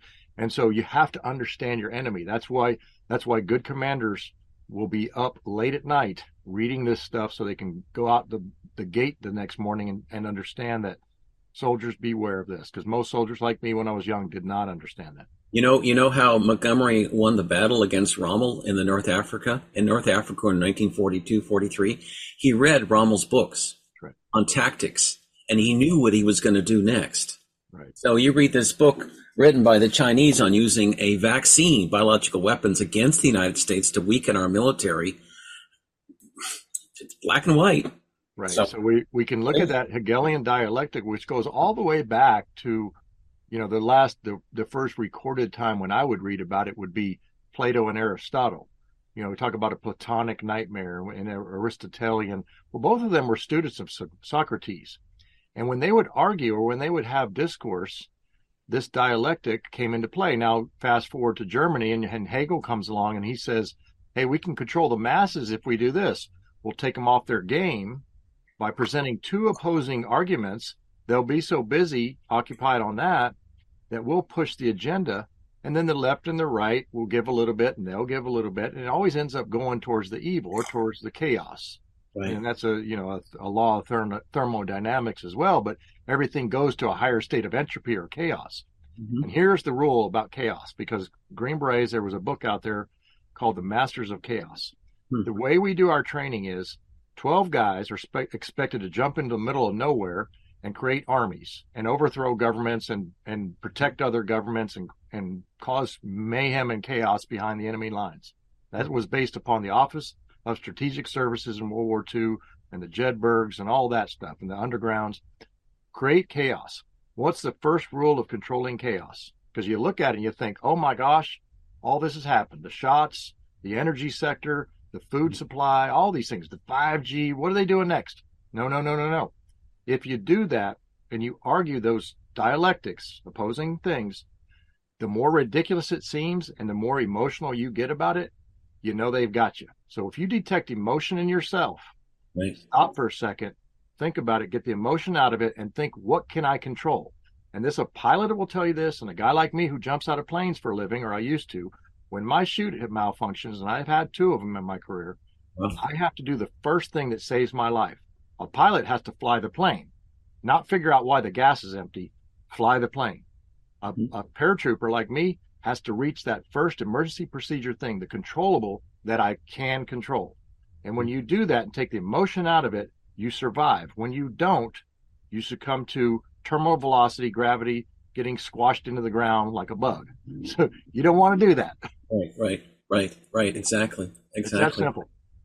You know, the Biden administration has proposed, in in response to all the pilots dying now flying, that we cut down the number of pilots instead of two in a, in a flight, Pete, to have just one, so that when that pilot, if that pilot's vaccinated and dies of a heart attack, the plane will go one way, woo, down.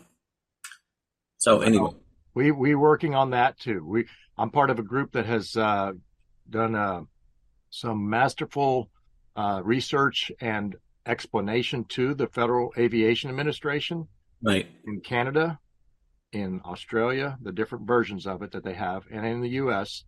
Mm-hmm. And as a flight surgeon, I have written my part or done my piece, but explaining just that you can't have two pilots vaccinated right now because if they both go out, we got a problem. And there have been a rash of pilots that have died in flight.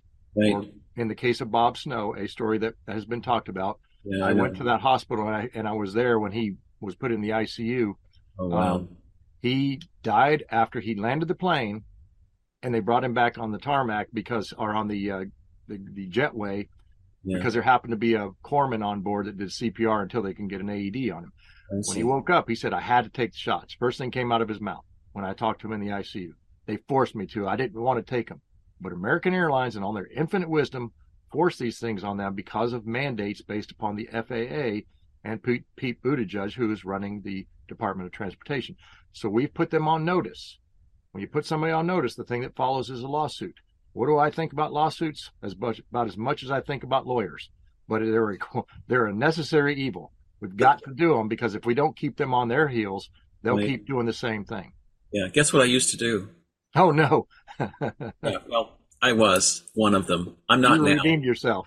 Well, you know what? I- Todd Callender is a great friend of mine, and he's a, he's an attorney. So Yeah, yeah. most Some of my best friends are lawyers. They Yeah. really are. So, I mean, you know, I know people who know lawyers, and I was used to be one. Right. But I mean, we're just kidding, of course. But uh, at, at any rate, um, um, Pia and Cullen, do they have? Do they have? Uh, ask Laarkmaa. Do they have attorneys up in the Pleiadian? I don't think they do. Do they? They get probably get along. They don't. don't need They don't them. need them because there's no separation. There's no. There's no distinction between equality with everyone. So I no, there's there's no need for that kind of ad, advocacy. And all decisions are made for the highest good of all out of a place of love. So I just well- heard them laughing now. but anyway, good stuff. Um, th- this is this conversation is is incredibly interesting because what what we're facing is is the worst case of smoke and mirrors. yeah, What we're facing is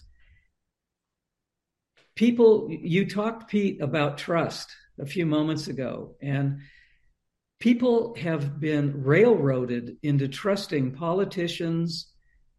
And this is a big statement speaking to a physician, but many people have trusted the medical community as always being right, Yeah. always knowing, always knowing the answers when actually they didn't. But Right. their training led them to believe that they knew more than their patients. And this this is all part of the whole situation of trust of authority. And one of the things we must do is to suspend our trust in authority. And I don't care if it's a politician, a medical doctor who's who's not coming from a holistic point of view, from an, a, a different point of view than what the AMA trains. And I think Pete, you will probably agree with that. I would love to comment on that because that's uh, that's right up my alley. So when I became a, a physician, my dad was a small town doctor. He was an osteopath, and he would go out and do um, house calls in the pickup with me carrying his little black bag. You know, we'd go around and we would trade for things, and we would people couldn't afford to pay, and they'd give you some preserves or half a hog or something. So that's what we did, and that community was awesome. Uh, but over time, in the late, I mean, he was he was a doc in the '60s, and then in the '70s, and then in, in the late 70s, he got sued for the first time. And he never had insurance or anything. He just got sued. And it was a lady that he had sent to see a, an attorney because, uh, and this isn't about attorneys, because she had got a, a procedure done by some other doctor that my dad had recommended. And they said, well, sue everybody, just sue them all. And so my dad got sued, but then she came back to see him after she got healed up and all that. and She came back to see him as his family doc. And and he said, Well, I thought you sued me. And she said, Well, I love you, Dr. Chambers. I would never sue you. But he realized what was happening to society. The noble cause of medicine, which he was one of them, I'll tell you that, that who loved their patients and they loved him. And there are doctors still like that out there. But that got usurped by the people like the Rockefellers and the Carnegies and, and petropharmaceutical, you know, big pharma. Uh, you know, the word pharma is, is come from, you know, the Greek, which is uh, sorcery. So, you know, when you when you look at that stuff and you think, hmm, maybe there's something to this. So I became I had a choice. I could have been a DO or an MD. I became a DO like my dad. And you're still licensed and you still practice medicine, but even that profession has gotten to where the, the residency programs have combined and they're still teaching this very allopathic approach, which there's there are needs for that. Look, I was a trauma guy in surgery. I mean, in, in combat, my job was to stop bleeding. I couldn't manipulate somebody out of bleeding. I couldn't, you know, fix their body so it would heal itself. I had to actually stop the bleeding. So there is a need for that. But mm-hmm. there's too much of a push towards the pharma side, and that has to do with the mighty dollar. And my cousin, who's an internist, and I love him to death, he said, I've never made more money. He's an infectious disease guy than during COVID. He said the CARE Act was paying us $39,000 if somebody went into the ICU with COVID. Hmm. Well, yeah, I'm going to take that. Well, I mean, if you're if you're throwing that carrot out there, there are some people who will sell their nobility for business. Right, right. They're human beings. Yeah. We have to say also, Pete, I don't know if you know anything about our background, but I used to be a clinical psychologist and Cullen was an anthropologist, archaeologist. So yep. we walked from a totally different background of where we were and being right. part of the paradigm into this new paradigm where we're working now to raise people's consciousness mm-hmm. through understanding that we are not the only intelligence in the universe, that mm-hmm. there are others out there that have perspectives that can help us grow if we listen to other perspectives and follow our hearts through love. Right. I think everybody needs to consider a paradigm shift of coming from a place of love, of coming from a place of seeing what's happening right in front of them right. and making decisions that are guided by the heart. Mm-hmm. You know what? That's a good point, P, because uh, sometimes, you know, I, I, I can't help if you if you take anybody and you put them in 20 years of combat, your heart can become cold to the human side of things because mm-hmm. you you have to make decisions that are very tough and it's the ugliest place in the world to be but i've said this before and i'll say it again i have found the most beautiful things happening on a battlefield too where mm-hmm. somebody will step out and and practice that true love you know greater love hath no you know man that he would lay down his life. But laying down your life doesn't necessarily mean taking a bullet. It's taking the time to lay down your life to do something for somebody you know mm-hmm. to stop to think about it. So when I go somewhere and I have to convince a community, I've done this before in central Afghanistan in a, a village area on the border with pa- Pakistan, southern central, uh, to a crowd of people that doesn't speak my language, and me and my broken language of theirs uh, that they taught me, which you know I might as well have been speaking Alabama English to them; they wouldn't have understood me. But but they these people, I had to convince them that the things that I was bringing to that village, the 12 of us that were coming into this place, and there's 600, 800 people in this village, that, that if I let these bad people do this to you, all right, or come and take your children to, to fight for them, or your girls so they can do bad things to them, that if you don't do what I'm telling you to do, this, this bad thing is about to happen to this village. You got to convince them. But here's the deal. This bad thing is about to happen to this country and there will be people that will make the decision to avoid what you're saying, mm-hmm. to either by cognitive dissonance or by being sold to the dark side, one or the other on that one, uh, mm-hmm. uh, or perhaps they're too comfortable to think about it. Because you, I'll have somebody. We'll be having a conversation about this. Well, what's your thought on 5G, or what's your thought on, you know, the the famines that are to come? I was like, well, you know, this is what could possibly happen. I'll tell them the worst case scenario because I want them to understand that's the worst case, but hopefully we don't get that. But hope is not a plan. So if you want to know, listen, well, by about a third of the way into the conversation, they're done. They're like, hey, I got to go, you know, I got to go, I got to get my nails done here in a minute or whatever it is. Whatever thing that's going to make them more comfortable. Mm-hmm. And I'm just thinking, man. And so I used to be so frustrated with people like that because my heart was cold after coming back from war, but it's been a few years. And now I look at them and I think, man, I feel so bad for you that you just can't see that the king has no clothes. Mm-hmm. That's it. Yeah, and and that that's that's a very interesting way of seeing life. We can't talk anybody into something they're not interested in achieving. Right. We can't we can't do it. And there are so many people trying to change people's minds right now. Right. They're only going to change their mind if they're working through their heart. Their brain, their mind is not going to allow them to step out of their habitual patterns, their habitual addictions to what they believe is real. And it's really important that that we teach by example. Mm-hmm. And I think what you're doing in the world right now, in in what you're achieving, is you're simply teaching by example. You're sharing what you know. Right. It's important to you in your heart, not your mind.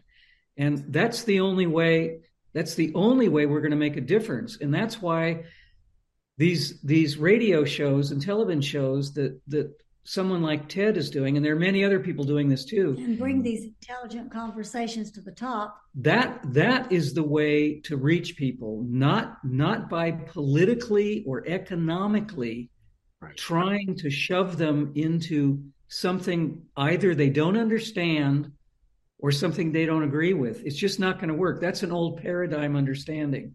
Right. What what you're doing is actually allowing people to see a different way mm-hmm. of understanding the big picture, understanding the truth. And I have to say, you're doing a fantastic job. Well, and I appreciate it.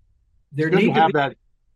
It's good to have that feedback, Cullen, because sometimes when you're alone and unafraid, you don't know if you're doing the right thing. But right.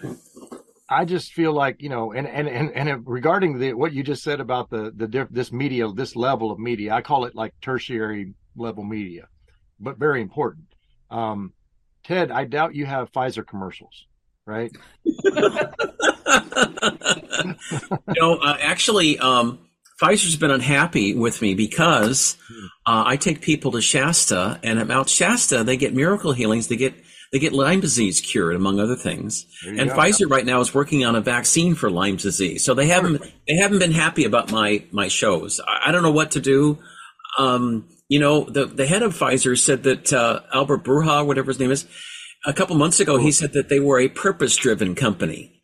Mm-hmm. purpose, of the purpose is to reduce the population. And everybody clapped World Economic Forum, including uh, Chrystia Freeland, who's now set to take over NATO, who will have have control over the largest naval base on American soil.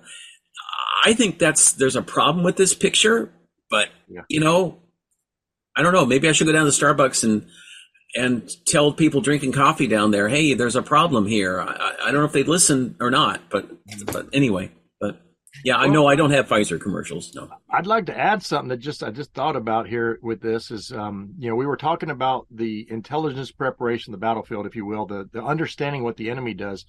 And here's the second part to that.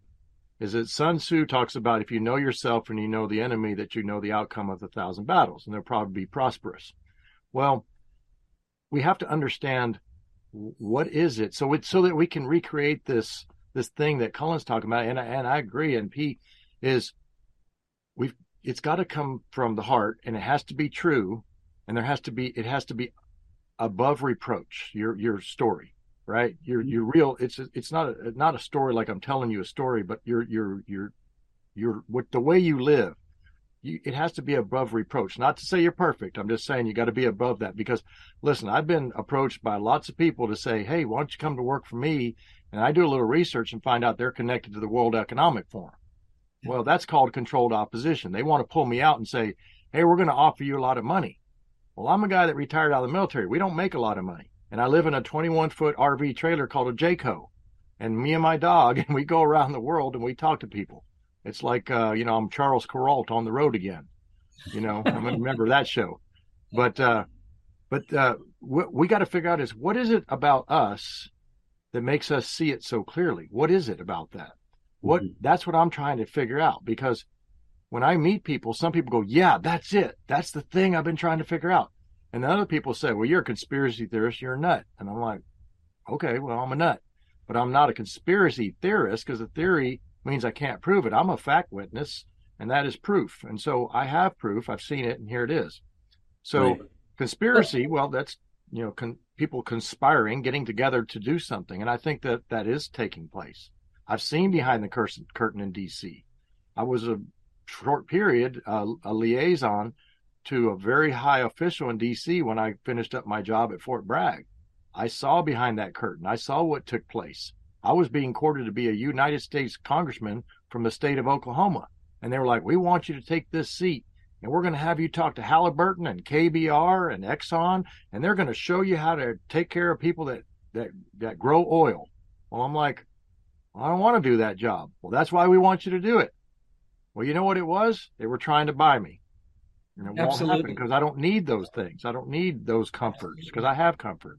Right. And right. you know, this little right. poll Well, right here- here comes from the Indian Nation, and this is a this is a witch doctor's poll. This is a you know medicine man poll, and that's mm-hmm. what I got when I got became a doctor. So that you know they mm-hmm. say, well, because I'm from the Chickasaw Nation, and so that's what you you know it that's what you do because you take care of people, right? And so I can't I don't know anything else. So is that what it is? Because you maybe grew up a certain way, or why are your eyes open? I guess Cullen and Pia, I'll throw that back to you. Yeah. Well, yeah. here's, here's, here's a simple here's a simple guideline, I think, for what you're talking about. How will people see you? I think if, and I don't mean you, I mean everyone. All of us. Authenticity, integrity, Yeah. honesty, and transparency. If if any of us who are trying to help, if we show those elements in how we communicate, how our personality shows who we really are, if if we're successful at using those parts of us, that will allow people to see that we're speaking the truth. Those those elements everybody can feel. They, don't have to go through their mind. Their gut and their heart will tell them this person's for real. This person's telling the truth. So if we use those elements, we're going to be successful at teaching by example. Mm-hmm. Right, right. Pete, I, I'm a member of the Cherokee tribe, so I, I um, nice to meet you. nice to meet You know you. what the heck? Ted and Pete, I'm you. also part Cherokee and a member of the Cherokee tribe. Oh, really? Fantastic. That's that's great. That's great. Uh, grandfather raised me with with Cherokee principles and stories and training Oh. from the time I was a little girl. beautiful. That's beautiful. Right, great. Well, we're all part of one big family, I think. And uh, We are indeed. We are indeed. I So wanted- I think, although we would love to speak for hours with both of you, I think we're going to let you two continue on. Um, because of where we live, this is way, way past our bedtime. So I think, I'll buy a cup of coffee. well, it would have to be Starbucks, Ted.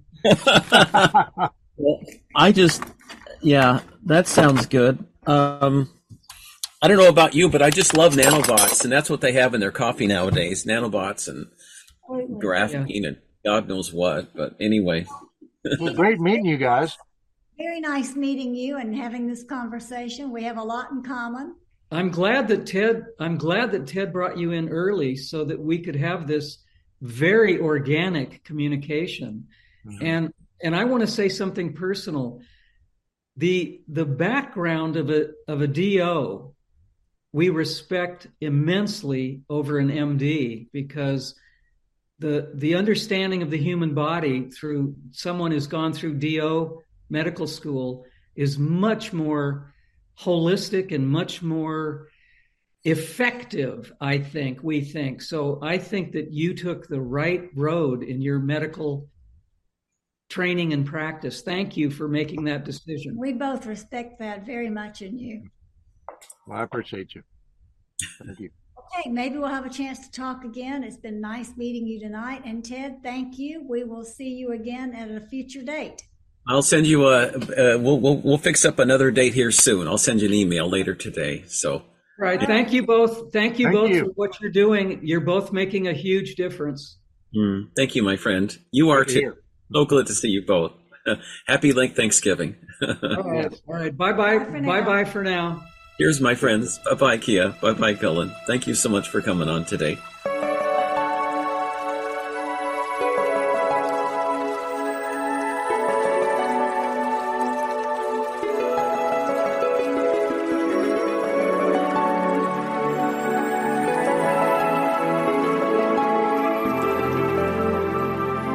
It's good to have you. I want to tell you a little story. Um, I think I've mentioned this before in my show, but they, uh, the Central Intelligence Agency tried to buy me off a little more than a year and a half ago. They wanted me to join Simon Parkes at the tune of a quarter of a million dollars a year to spread disinformation to the American public and others around the world through this through my radio show, and I refused.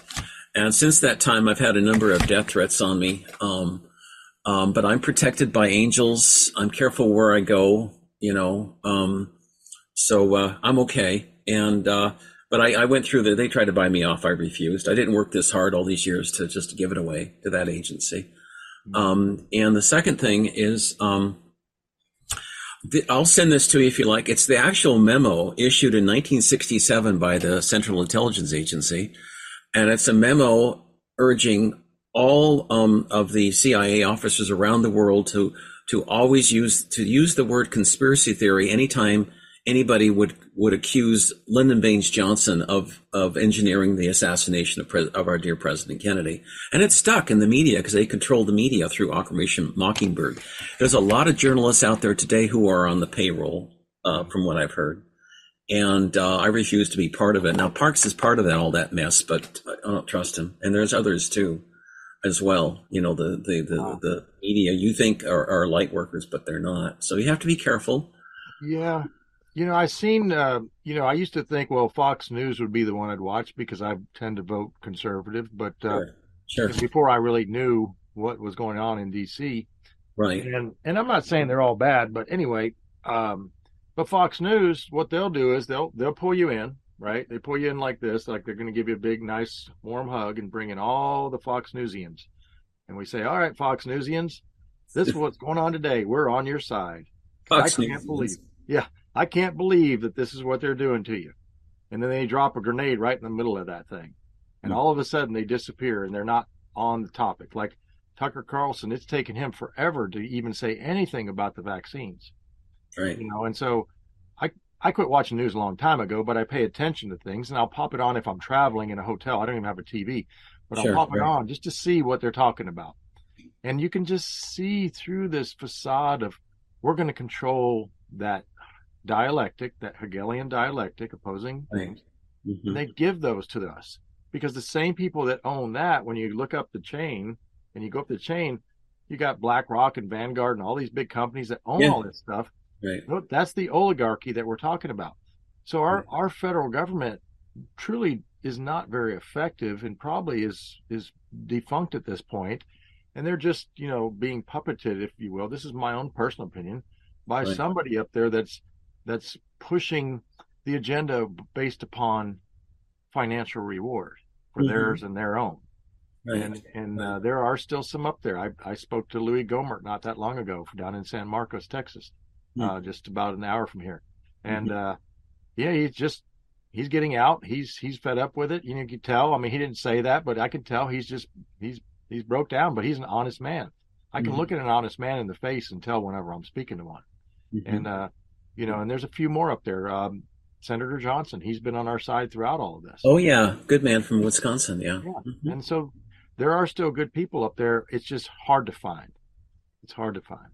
Right, right. Why is AOC worth twenty something million dollars now when she's getting, you know, came in as a bartender and then she's getting a hundred something thousand dollars a year as a congressperson? Doesn't make sense. Doesn't add up. Yeah, right. Well, Obama uh, Obama came in with very a lot a lot of money, and he left a multi-million billionaire, millionaire. I forgot. I, I lost track of how much money it is. So, you know, they they uh, they they get they get paid off. Obviously, what happens uh, that way. And and so you know, I can't really focus on that. I can control the controllables, as we were talking about before, and say what can I control. And this is what I do. So where right. I'm at now, I went to a citizens meeting last night, a local neighborhood watch, and I just talked to them about that's good that you're helping your neighbors, you know, watch out for each other, but how about this? What happens if we get another storm, another winter storm in Texas, which they don't typically get snow in McAllen, Texas, but it happened a couple years ago, mm-hmm. and everything shut down and people died. What? How are you going to support that operation? And then I gave them some ideas on how to do that, and then I've done it in a few different communities. Right. that's where I focus my efforts now is just talking to people locally. But I still get on the speaking circuit and shows like yours, Ted, that uh, speak truth. Uh, I've been on some shows that are straight up controlled opposition, and I know it.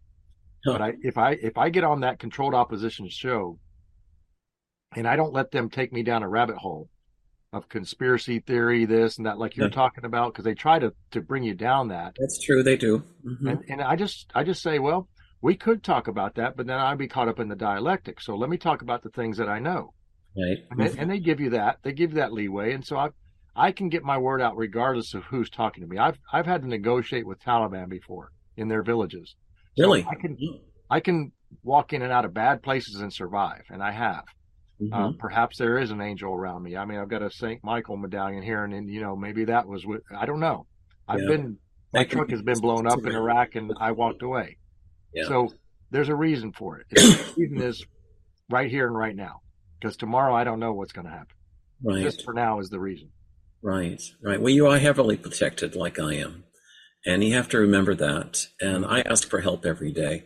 Uh, there's some spiritual techniques I use actually. Um, I cover myself with a cone of white light, then I put a series of mirrors around me facing outward, and then I always ask for help from Archangel Michael and other guardian spirits, and they they do help me. So, and and I know that. So, um, yeah. Well, that's it. I, I believe that you know there are there are guardian angels, and I and I I have not met them, but I I know they're there. So it's just something that it's a it's just like my working dog that follows me around everywhere. Joe, you know, Joe, come here. We'll say hi to Joe. Come here, Joe. okay. Come here. Joe is my guardian angel. That's a, that's a visible one. That that that uh, up here, up up. So he takes care of me, and uh, Oh, oh, sweet. and he's always with me. He was on the border when I was working down there, and uh, Uh-huh. saved me from a couple situations. So, you know, Uh-huh. I, I know that, uh, you know, we're, we're tight. You know, we're tight. That's great. That's great. That's great. Um, yeah, that's nice. That's nice. Yeah, nice to have that protection. Yeah, Mhm. Absolutely. Yeah, that's great, Pete. That's great. That's great. Tell us, um, how can we, how can the public help you with your, um, with these lawsuits or your work? Is there something you have a GoFundMe, PayPal No. account? I I, don't have anything like that myself, but the, the people that I've helped with that I help is Dr. Lee Vliet. She's out of Tucson, Arizona. She runs truthforhealth.org. It's all together and it's not, it's F-O-R, truthforhealth.org. Okay. In, in that, it's a 501c3, so there's a tax deduction that they get if they Mhm. if they donate. And uh, you know, anything will help because what they're doing is not only helping service members that have injuries. It's a very robust site regarding the injuries and what to do if you think you may have, how to kind of uh, teach yourself some things. Right. Um, there's a way to actually enter in what if you've been vax damaged, kind of like the VAERS system.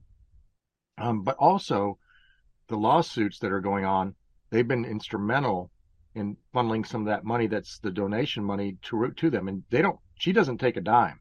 Like hundred percent of that goes to the operations of that because she's a, a active physician, so she keeps herself going doing that.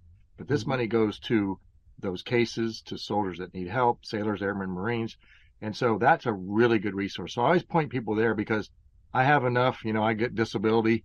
Uh, you know, I'm a Mm-hmm. service connected 100% combat disabled soldier, so I can I can survive. But it's, it's that that is the primary cause right there.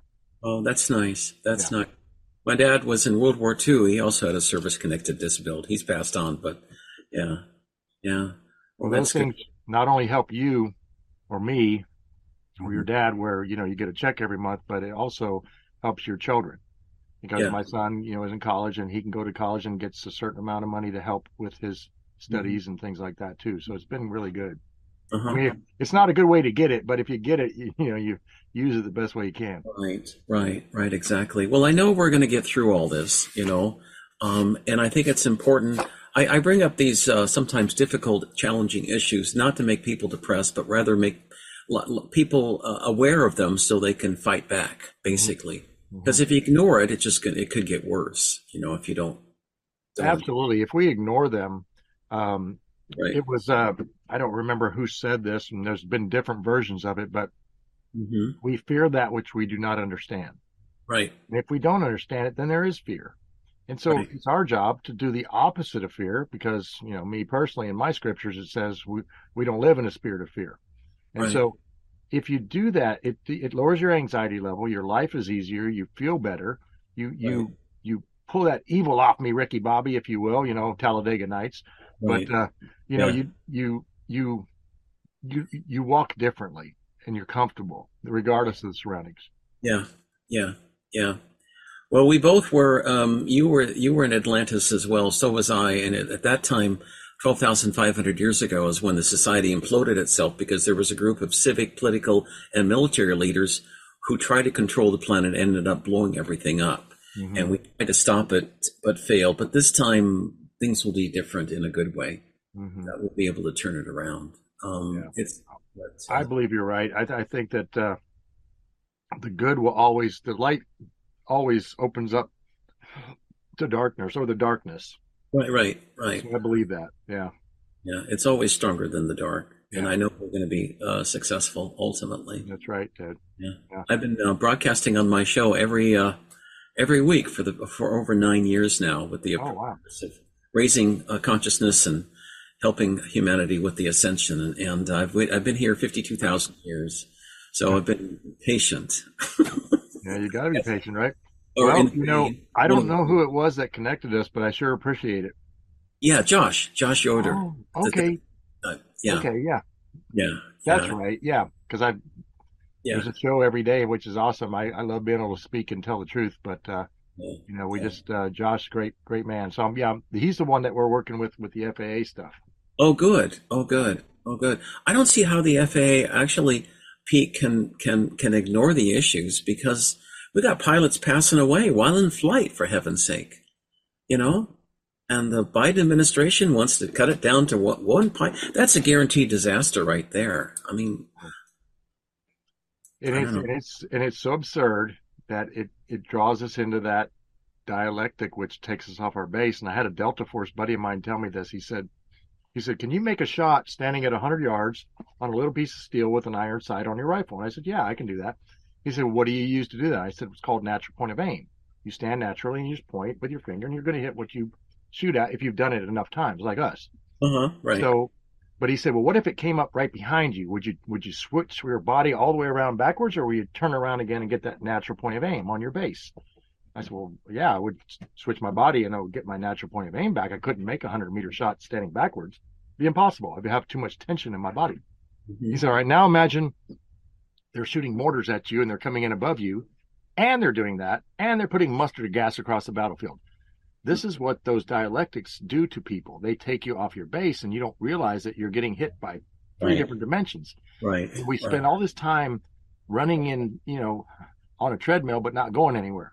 Right. And right. so we we got to learn to if it get like I said before, if it gets you emotional, step back from the emotions of it and just consider what it is that you're really looking at. Right. Sometimes there's a there's a smoke and mirrors involved. Well, I really want to uh, this kind of show today. I really want to empower people, and that's what I think you're helping to do with explaining what can be done. You know, Gandhi Gandhi was one person, and people come to me and they say, "Well, I'm just one person. What can I do?" And I say, "Well, look at Mahatma Gandhi. He was able to get rid of the British Empire in India in 1947. He was just one guy. You know, President Kennedy was one person too. Look at all the good he did before they assassinated him." Well, it's that one person. You know, there's a saying from uh, 480 BC after the well, it was 479 BC. Uh, a year later, after the uh, Spartans held off the uh, Persians at the Battle of Thermopylae, or as mm-hmm. the Greeks say, at Thermopylae. But mm-hmm. if he wrote that out of a hundred soldiers, ten shouldn't even be here. Eighty are nothing but targets, and nine they are the warriors and they the battle make. But the one is a leader, and he'll bring the others back. So mm-hmm. sometimes you got to be that one and at least be one of the nine that actually is in the fight. Mm-hmm. And if you're going to be a target, well, good luck to you. And please don't be one of the 10 that shouldn't even be here. I tell my soldiers that all the time. Uh-huh. So sometimes one person can make the difference. One. You're right. And that's true when you're speaking truth. And we're all like little snowflakes. We all have different. Uh, we're, we're the, you're the only person in the universe like you. That goes, and that goes for everyone listening today. You're all unique, very, very unique. And we're all very powerful too. And we're meant to create a much better and happier world. We're not meant to be in slavery. We're not meant to be uh, digitized. That's the next thing they're working on. The Federal Reserve Bank of New York, they want a digital US dollar. So they will restrict us to spending no more than $50 a day. You will not have more than $1,000 a month income. If you if your social credit score is low, like in China, they'll cut you off They won't allow you to spend any money. That's what they're headed for. This ultimate control. I don't see it being as successful, but people should be aware of it because that's what beware. Beware that their end state is trans transhumanism, and uh, that's right. uh, part right. of this modified RNA technology is to allow lipid nanoparticles to carry in certain chimeric molecules or structures into your body, which right. could contain graphene and other things that are more toxic. Right. They can be kicked off by EMF. They can be kicked off by, you know, time release type things. So there there are things that uh, technology combined with humans is not supposed to destroy the structure, which is perfect, which is deoxyribonucleic acid, your DNA. Right. You know where that came from? This this DNA? technology. Oh, this technology. Yeah, it it came from Area 51, from reptilians and greys mixing doing experiments on us humans for the past 50, 60 years. So this is well planned out. They've been doing this a long time. Hmm. And the technology is a good uh, thousands of years ahead of us. But we can still fight it. I mean, I'm not saying that to discourage people. I'm just saying that's where it's coming from. Right. And, um, you know, it's, it's, uh, in 22 other star systems, Pete, um, the reptilians and other negative civilizations have gone into human planets like Earth, and they've offered benefits to the to the to the elites that in exchange for certain benefits that they'll that that they they reduce the population of a planet like Earth by 95%, and then they be then they turn this planet into like a slave-like planet. That's what their goal is mm. ultimately. But it's not going to work. But that's what they that's what they well, want. That's that seems to be what the uh, the people that have signed on are uh, undertaking, isn't it? Yeah, that's right. And Klaus Schwab's father was an SS officer who used concentration camp inmates to run a factory in Bavaria outside Munich, out of Dachau, in World War II. Nobody talks about that. But when Klaus Schwab talks about talks with his German accent, he's got a background. There's a reason why he's authoritative. He his his family were a bunch of Nazis, mm. so he's simply bringing that into this new world order. That's all it is. Yeah, well, it's not surprising. Yeah, yeah. He reminds me of Doctor No on James Bond. kind of does, doesn't he?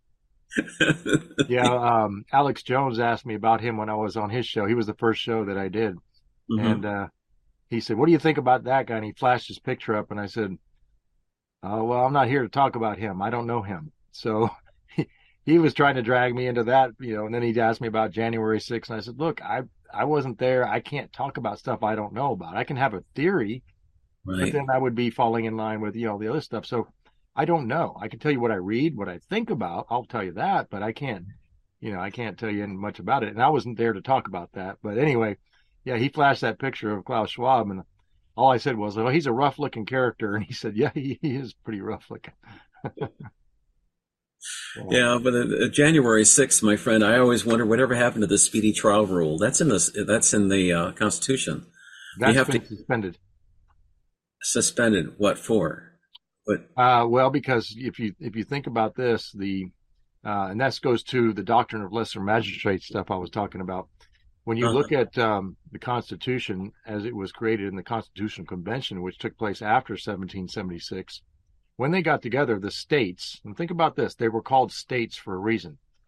We have a State Department right now, and it it governs not governs it it negotiates and it does diplomacy with other state countries, France, Germany, etc., all the countries of the world.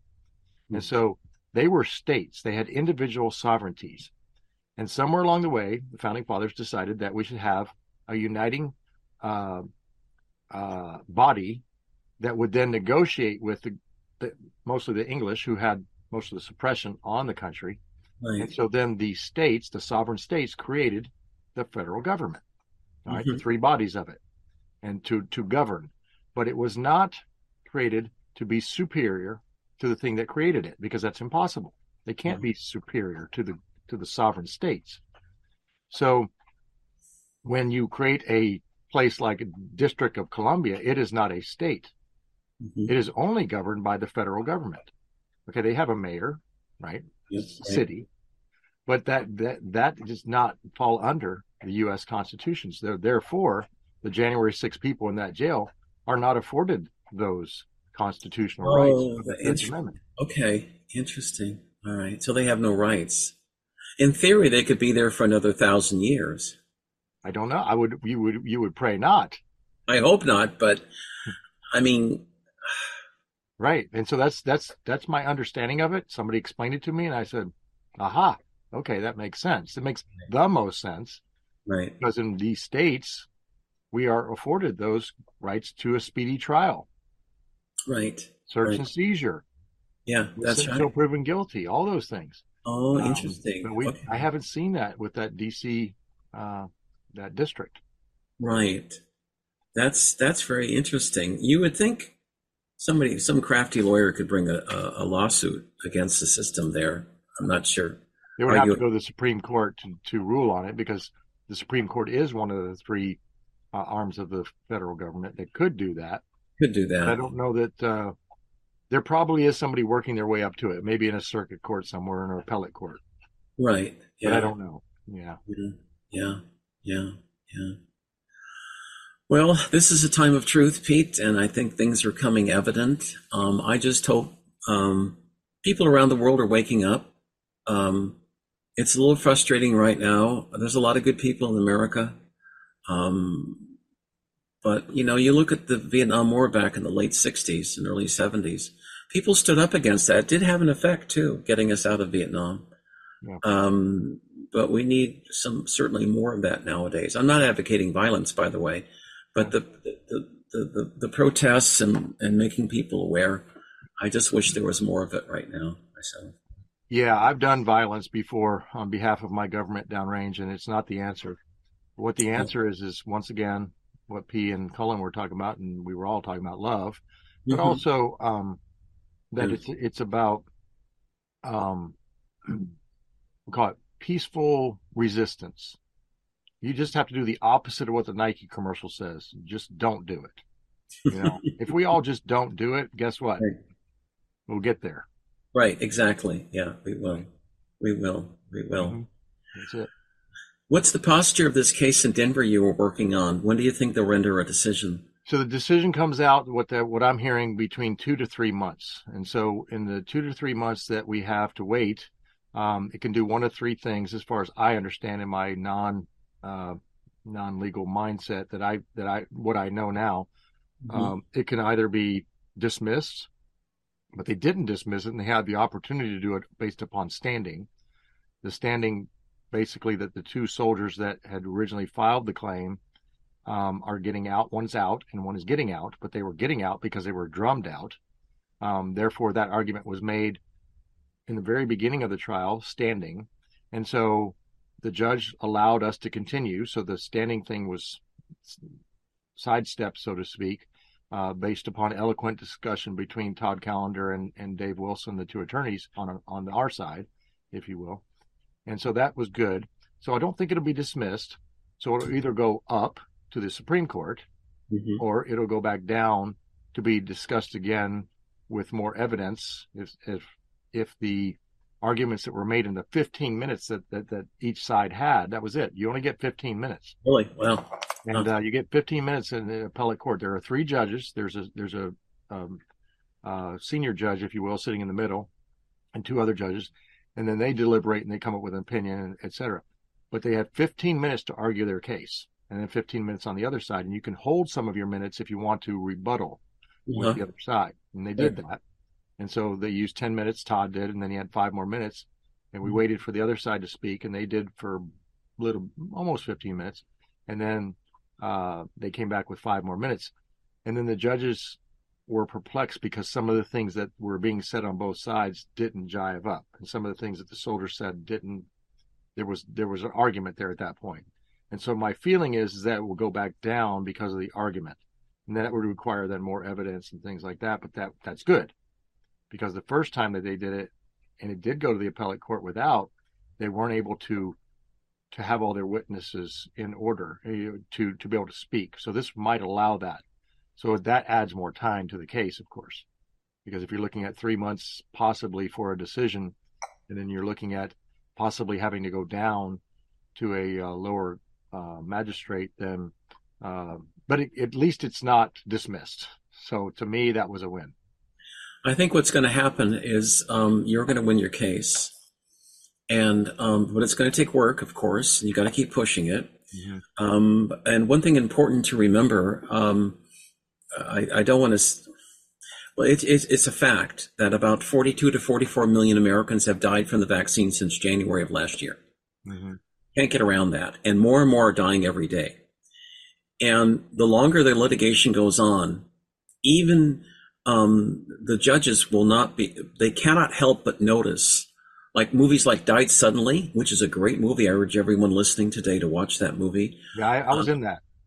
Oh, you, oh, you, oh, that's right. You were, weren't you? Wow. Mm-hmm. Okay. Yeah, okay. I was uh, just a small piece, but I spoke in the very beginning and then another little spot during it. Mm-hmm. Right, right, right. But that's right. And I, and I, I, I, I know this.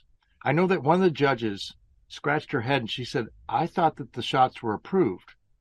And David Wilson, the attorney, said, no, none of them have been approved. Well, what about, what about Comirnaty? And he said, Comirnaty was approved for one day. One day. And it was disapproved on the same day. Yeah. It didn't even make 24 hours. Yeah. But because of that, the DOD then used that one day to write a memo to say to the uh, subordinate commands, we have an approved vaccine full steam ahead. And so then they just gave whatever showed up, which was Pfizer, Moderna, oh, shame. Johnson yeah. Johnson. So yeah. she didn't even know. So that was another question mark. So that was good because she's going to have to go back and do her research because she even argued it almost like she was arguing for the other side, saying, "No, yeah. I think you're wrong, counselor. I think that they were approved. They were approved for several hours in a day. They weren't. Well, it, was, it was a shell. It was a shell game. It was Bingo. Yeah, it was a game. But that's a good thing because now she's questioning it. And right. like you said, all these things, these the, right. you know the the 58 percent that the CD said uh, people that have died from COVID were from the shots this year. That's what they're admitting to. Uh, right. Uh, with the and that was based upon VAERS data, and we know that VAERS data is about one percent. Uh, that's that's right. It's showing that's correct. That's and so it's probably about 90 something percent that have died from the shots and not the the actual COVID thing. You know, COVID is coronavirus, and coronavirus has been around since before I went to med school right, as right. a common cold virus. Right, right, yeah. Mm-hmm. Right. It is. It's just been weaponized. So if if they, for example, say that thirty three thousand people have died, hypothetically, I think that the figures are much more in the VAERS system. But if you've got thirty three thousand, mm mm-hmm. if that's one percent, now that's a Harvard study that said that, and statistically, only about 1% of all the injuries are reported in the VAERS system, which is the government database system. Right. So if there's 1%, so you're actually looking at 3.3 million. Mm-hmm. Logically, that's closer to being correct. That's closer to being correct. Mm-hmm. So a 40, uh, a death rate of 42 million is not that far off. That's, those are comparing and contrasting.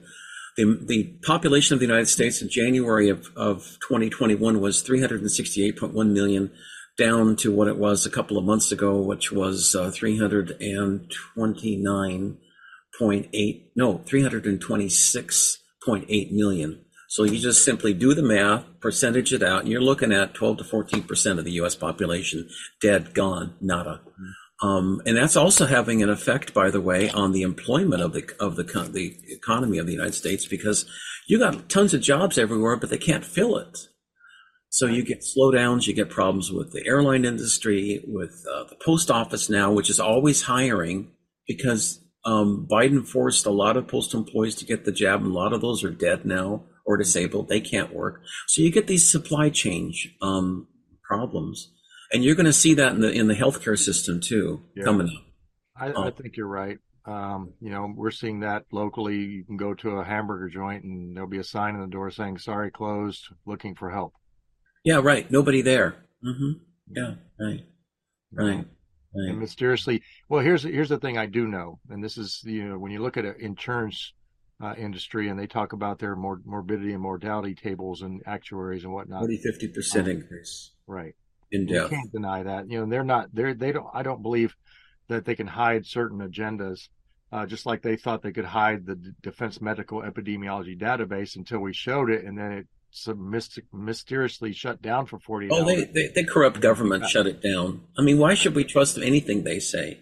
And that's the problem. So that, that system was created for this. The system was created for doctors like me on the front lines And then really for doctors like Theresa Long, because she's a master of public health, to say, hey, wake up, sentinel event. There's a lot of people being damaged by neurologic disorders. Okay. Well, then we could be ready for that.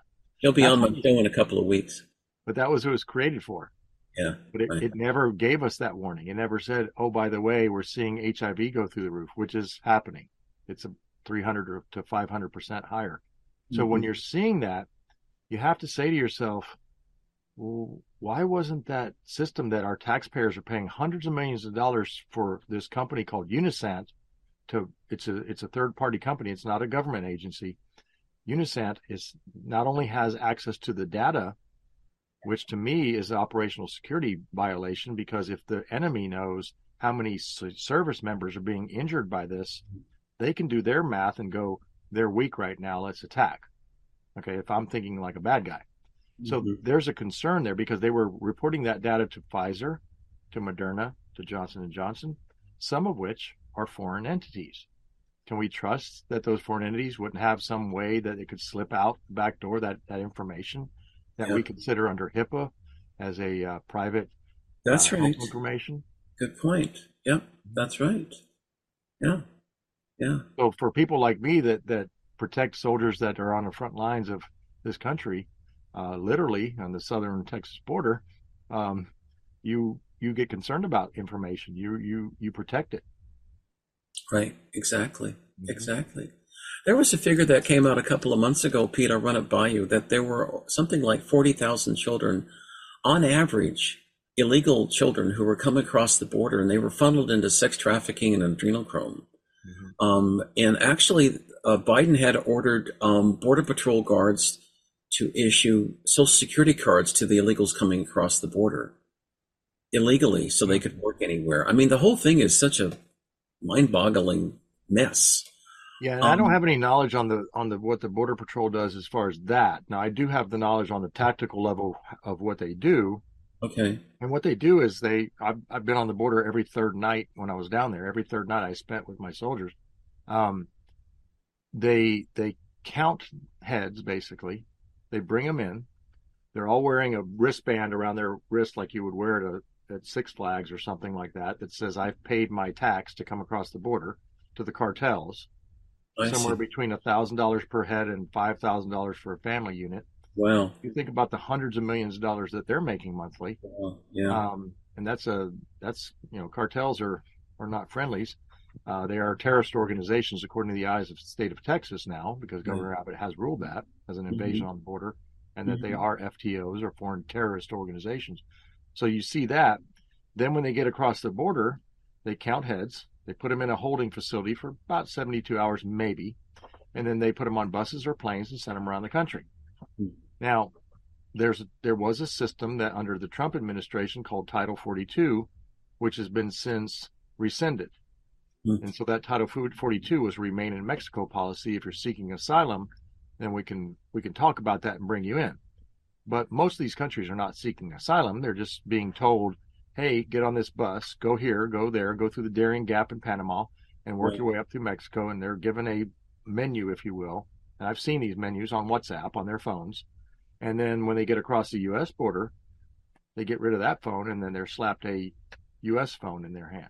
Now, in Del Rio, particularly in South Texas, a little town on the border, um, I was there when 17,000 Haitians showed up over a 24 hour period. Oh God in a little bitty tiny Texas town. Yeah. And probably about 20,000 people in that town. Yeah, U.S. people. So the, the just matched the population of that city that, that got across at that point of entry. Wow. There were probably another 6,000 that snuck across at different places on the river. We just couldn't control it. We only had about 50 U.S. National Guardsmen and about 100 uh, Department of Public Safety officials, wow. uh, 400. And uh, so it became a management problem, just overwhelming the system. Look, mm-hmm. I had a soldier in my unit, in my United States Army unit, that mm-hmm. was from Mexico originally, who came across that border when he was three years old. And he told me, he said, I see how you are with the people. You're good with them. But he said, this is overwhelming our system. And I yeah. came across that border. Right. He's older now and re- going to retire soon. And he served in Afghanistan, Iraq with distinction. Mm-hmm. But great American. But he even says, we can't sustain this. We just can't sustain it. Right. right. Uh, well, the, the, logistically, the negatives. The cabal wants to destroy the United States by overrunning the borders. Right. With That- an- any system at all. Absolutely no system. No right, system. and that's a that's a Marxist technique. And if you look at the famines around the world and the history of famine and the history of war, they come together with um, pandemics, famines, and war. They all go together, and Mhm. so they always have. When Stalin did that to the Ukraine back in the Stalin era of the USSR, Right. um, it was called the Red Famine because they overwhelmed the Ukraine with migrants. Huh. Right. So that's called human osmotic pressure. And it's something a friend of mine, a war correspondent, Michael Yon, has dubbed that name Mhm. human osmotic pressure. The ebb and flow of humanity gets pushed to places that have from places that have not. Well, why do these places that have not have not? Right. And the reason is is that it's famine, it's food, and so Right. they we have enough food in the world to go around for everybody.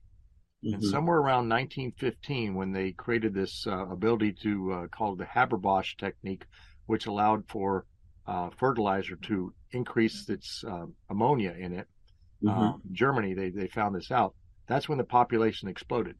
And somewhere around the time of Henry Kissinger, uh, he came out with a letter that said, well, the, the world can only sustain so many people. yeah, I remember that. Then shortly thereafter was called the Cairo Accords and meetings.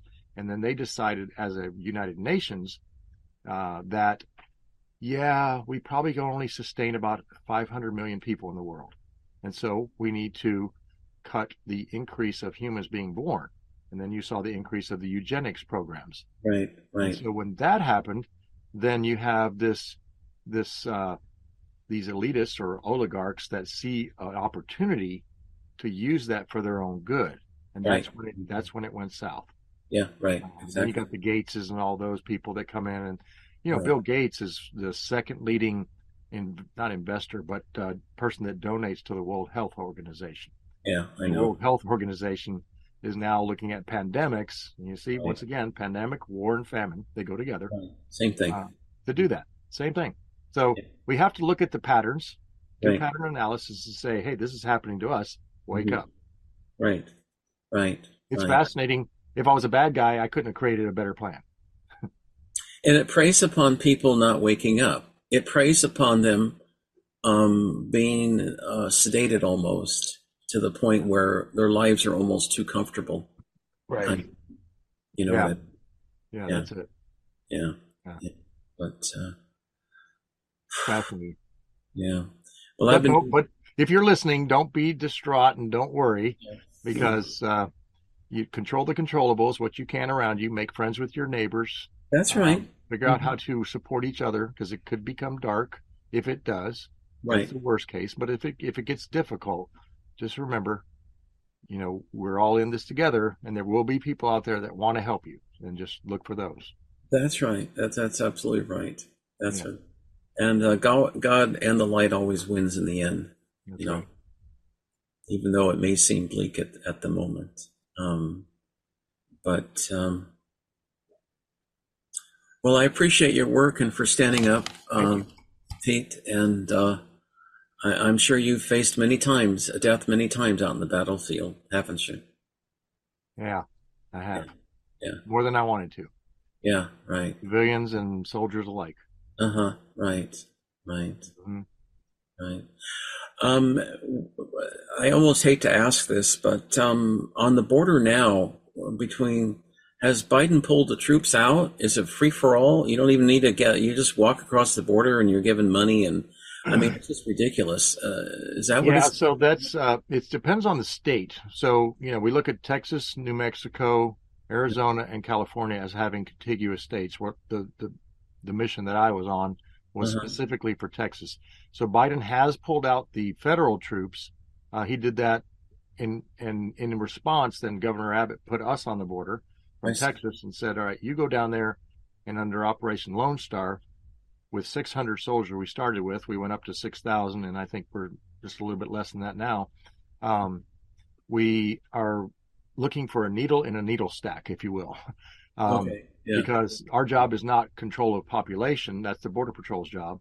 Our job is to look for the bad things coming across. Some Right, right. kind of weapon of mass destruction, some kind of nefarious actor, Right. uh, the fentanyl stuff, uh, guns coming across, money going south because sometimes cartels in the north transfer their money across the border back south uh, because they'll go out into cities and across America and they'll sell drugs. We just in my little bitty town of three thousand people, we just lost our postmaster because he took some uh, oxycodone, which was prescribed, but he went and he ran out and he went and bought some off somebody, but it was laced with fentanyl. He didn't know it and he died. Oh, what a shame. Right. Yeah. So great guy, known him forever.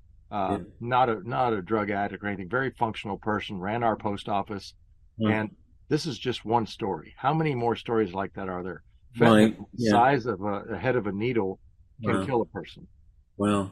Wow. little little dust particles. Well, that's made in China, isn't it? That's another import from China. it's a synthetic um, uh, synthetic medication, that, and it can be made, but they're making it now across the border in Mexico. I see. changed from you know the marijuana thing because a lot of places have legalized it, and so they and they've changed from cocaine because it's too hard to transport and takes too long to make. They can make big batches of fentanyl, and they can push it across the border, and that's another way to. Uh, well, what is a Marxist technique? It's uh, demoralize a society. That's a Right, that's a. Marxist technique Uh-huh. to Right. demoralize, and this is you know in my in my book a satanic thing is to demoralize you to make you depressed to make you feel like oh the sky is falling and what am I going to do and then you you're demoralized. Right, right. Well, when you've got a 12 to 14 percent death rate, Right. um, and millions, tens of millions wiped out, uh, that would kind of be depressing in a way. Mhm. It is, and Yeah. then, you know, and then for my little town it was depressing because everybody loved that guy. You Yeah. know, and uh, you know, and that's just my little story. But there's lots of little stories like that, and that's that's what's what's so difficult. And Uh-huh. then and they're you know in the recreational drug use they're they're they're lacing it in there so we're losing more and more people every day just because they have a, a bad habit that they choose to put in their body doesn't mean they de- they're deserved of death hmm you know and uh, you're Right. stealing a lot of joy Right, right. Yeah. Right. so if i'm ever president of texas i'll change that That's good. well our governor we don't know which way we're going to go with this thing Yeah, yeah, yeah. Well, um, you're you're uh, you have an interesting history there because you you were all you were your own independent republic from 1836 to uh, to 1846. right that's right Yeah. they were Republic So- of Texas. Yeah, the Republic of Texas. So you have a, um, and uh, I like Texas because you believe in freedom, you believe in rights, and it's a good good place. A lot of good people there. Yeah. there there are a lot of good people and and it's uh honestly that spirit is still alive that Mhm. same spirit you know the spirit of uh you know they say well you're from oklahoma you're not fully texan i'm like well let me tell you about two texans that are fully texan that came from other places one of them is called davy crockett you ever heard of him yeah he was from tennessee you ever Hmm. heard of stephen barrett travis yeah he was from south carolina Hmm. i mean they stood and they created the then republic of texas Mhm. and so there is that spirit that is still alive Sure. Uh-huh. Something famous that, that William Barrett Travis was William Barrett Travis, not Stephen.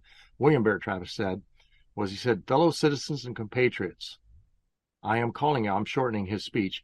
I am calling on you on everything that is dear to the American character to come to our aid with all dispatch.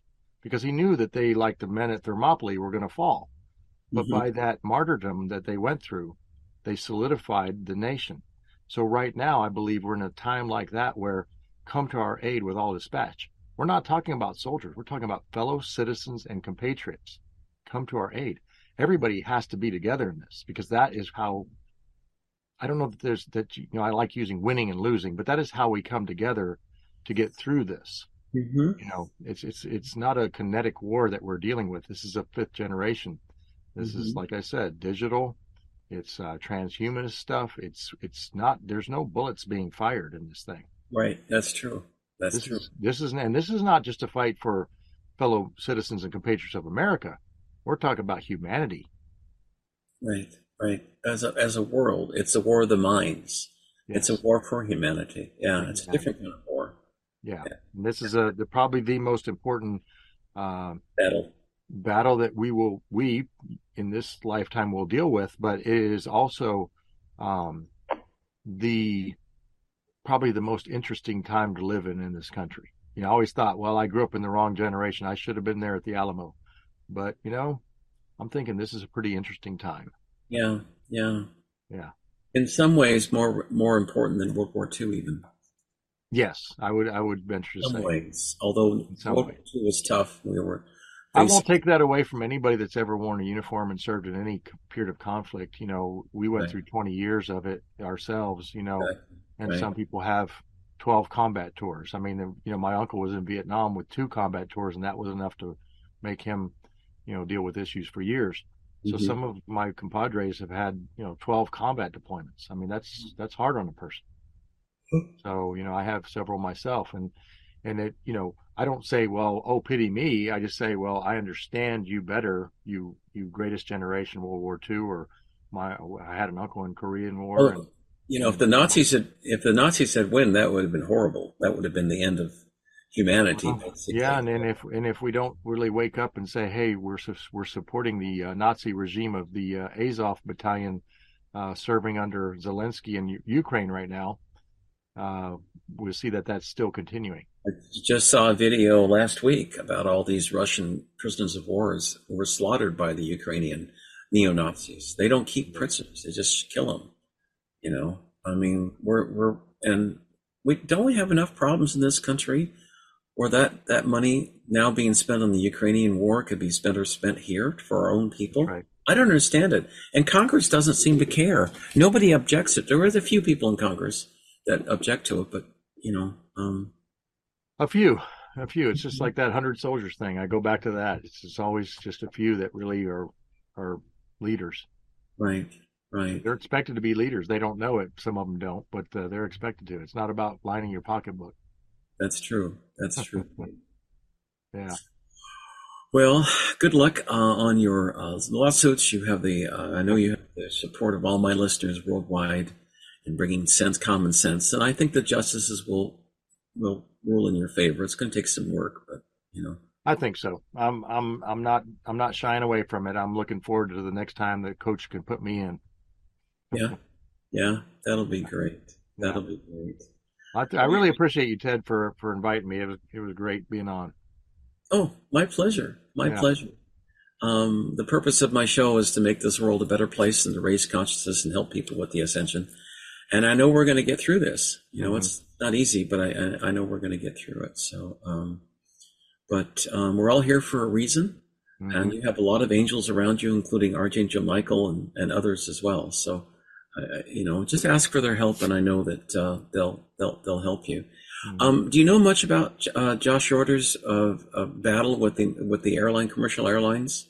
Yeah, um, absolutely. Yeah, I'm on. I'm sitting on his board on U.S. Freedom Flyer board. So Okay. um, we've been dealing a lot with that. We have a whistleblower there, uh, Bruce McGray. He's given his name now, so I can say it, and he's he's helping us. He's a uh, investigator for the FAA, and he has written a, an eloquent uh, statement to the FAA explaining the damages that are being done and what they should do.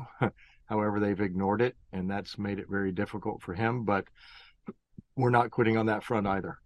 Is is he still working um, for the for the FAA? I believe he is Wow. Okay. Okay, that must be especially difficult given this very difficult. we have. Very difficult. hmm Yeah, a lot of people that are whistleblowers now in the military being called out, and that's happened, and it could potentially happen to him. But like me, he's he's a little bit older than me, but he's uh, he's resigned to the fact that may, this may be his last hoorah, and he wants to go out doing the right thing. So he's waking up other FAA investigators, which is another good thing. They're starting to get together. And the Okay. same thing with us in the military side. You know, us three were whistleblowers, where there were four of us. Uh, Lieutenant Colonel Theresa Long, Major Sam Sigoloff, Lieutenant Mark Bashaw, and myself. Mhm. And uh, from that, though, the ranks have grown on the whistleblower side to where I can't count them anymore. I mean, I used to Really? know every Wow. one of them. Wow. So it's Well, it's there are commanders resigning their commissions and writing letters and protest and Wow. um, it it there there's a double edged sword of that. It's good, you know, that they're speaking, but it's bad that they're getting called out and we're losing that leadership. well, the ultimate goal of this of this corrupt government is to destroy the United States, to destroy our military, so we will not be able to have the forces needed to protect this great country. Right, and and that's a you know the the one one of the few last in my mind bastions of freedom in the world where people looked to for protection or for help in a in a Mhm. tragedy of a tsunami or something like that. We were able to do that before, but I don't know that we can do that now. Aside from just printing money, I don't know what else we can do because printing money is, you know, isn't Well, going to be the we- answer. Hundreds of thousands of people have been demonstrating in Brazil Mhm. for weeks against the fake election. If we had that same turnout here, we could turn things around. And like my friends in Canada tell me, if you guys fail, if you guys fall apart, um, the rest of the rest of the world sunk. That's right. You know, Yep. I mean, Yeah, that's right. if you don't yeah, I've, seen, it, I've been following that election. I have a good friend that's a rancher down there, and he's he he's got a sixty thousand acre ranch, and they produce a lot of the world's beef. really, And uh, he's a Texan, and he's down there, and he said to me, he said, I went to the he went to a, a meeting with the World Wildlife Federation in Europe, and that's the one with the little panda face on it. You know, that's their Mhm. symbol. right? They're down there heavily trying to deforest the Amazon. You think about that. The World Wildlife Federation is trying to deforest the Amazon. Absolutely. Because of the, the the resources under the ground. And so they're part of that. Uh, the Rockefellers have a heavy hand in the World Wildlife Federation. And Right. so he, he went and he spoke at it and he spoke the truth. He did like me, but he did it in their arena. And he was on the stage at that venue and he said in a good Texan fashion, he said, well, I can tell you this, this is all a lie, what you're doing. And I'm running this ranch and I'm watching you guys do this to the local tribesmen and to the jungles of the Amazon. And he said, I'd like to take my rifle and shoot that panda right in the face. he said they looked at him and like, it was almost like they got a hook and pulled him off stage and said, thanks, you're not speaking here anymore. And, uh, Really, that's terrible. Yeah, Well, people, people contributing to the World Wildlife Foundation might think that they're helping the planet, but they're not. They're Are they not. working for the Rockefellers? the whole thing is a lie. It's it's the Rockefellers and the and the uh, English nobility that run that. Really, really. They may not be on the uh, actual leadership, but the, if you just do your homework and look at what the leadership supports, Uh-huh. you'll see they use words like sustainable development. Okay, there You you go. There's, that? there's a. I've seen sustainable before. Yeah. Yeah, when you see that, run, because that's where the lie is is pro, uh, propagated from.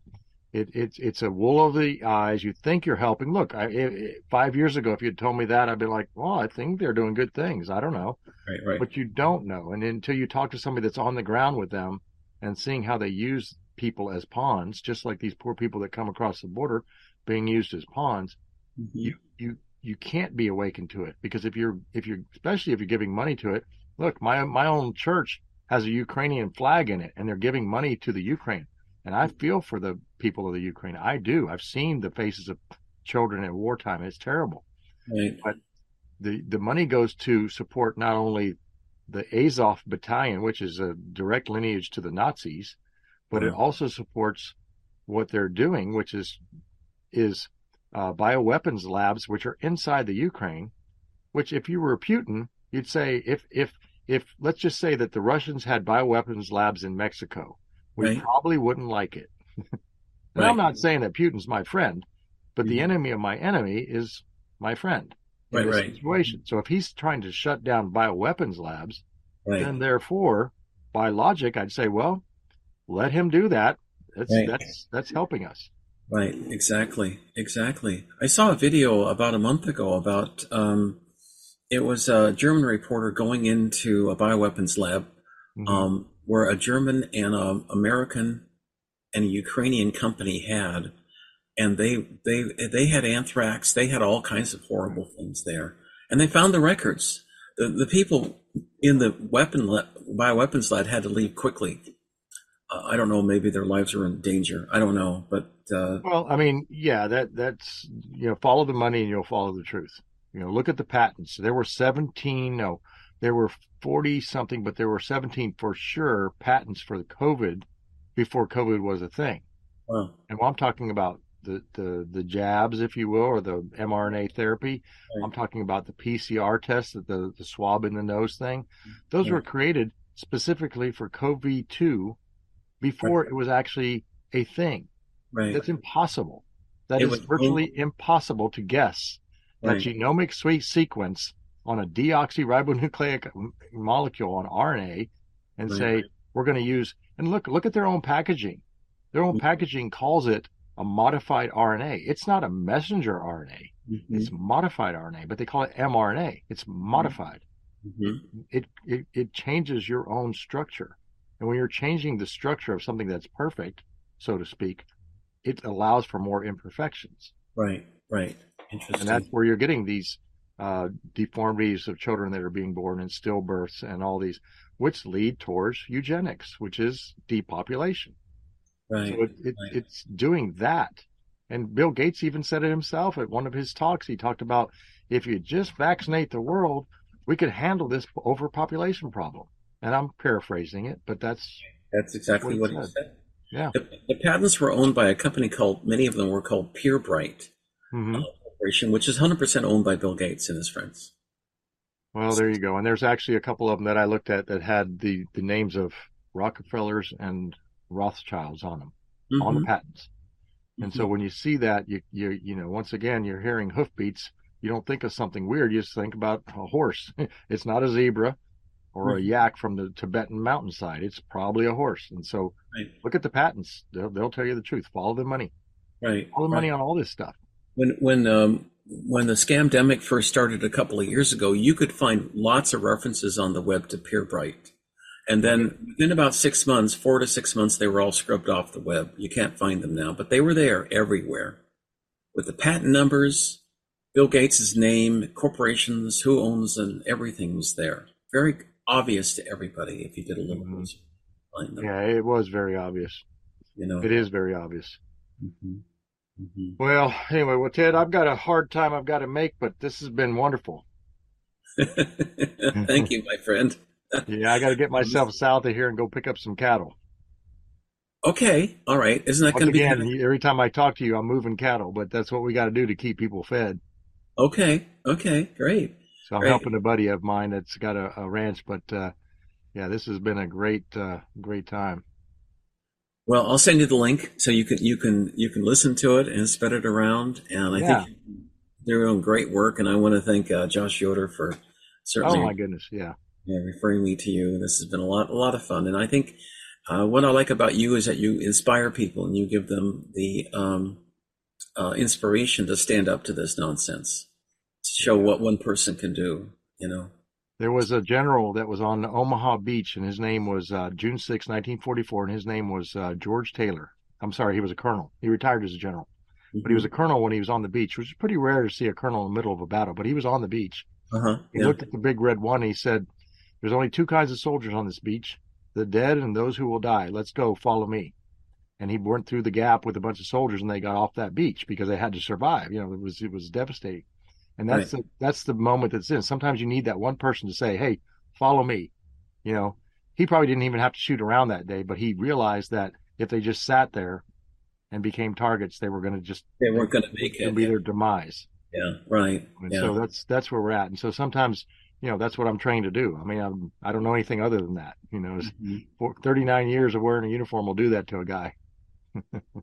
Could you, could you, uh, if you win your case, can you, can you get back in the military? Let's say we get rid of Biden and uh, this. There is a possibility because uh, Senator, I'm sorry, Congressman Massie out of Kentucky has introduced legislation for the next session when the when the majority is there on the House to Mhm. allow for soldiers to be reinstated. Nice. That'd be great. So Mhm. that may be a possibility. I I've got enough years and, and could just stay retired, but if I wanted to, I could come back. Uh huh. Right. Right. Mm-hmm. Well, that's what they've done. They've funneled. What's what's the percentage of uh, servicemen and women who've been uh, taking the shot in the military? Our military. It's hard to say. The military is reporting a much um, higher amount than actually have. Um, and it, and they're doing that for a reason. They want more people to take it. You always think, well, if everybody else is doing it, I'll do it. Yeah. Uh, Well. Yeah. But I can tell you my numbers from the border. Um, I had um, roughly about 58% vaxxed once they forced it. You know, so you know there was a good percentage that weren't. Uh, a little bit over 40% that did not take it, Right. uh, which is bad because they're going to get drummed out, and they're in the process of doing that now.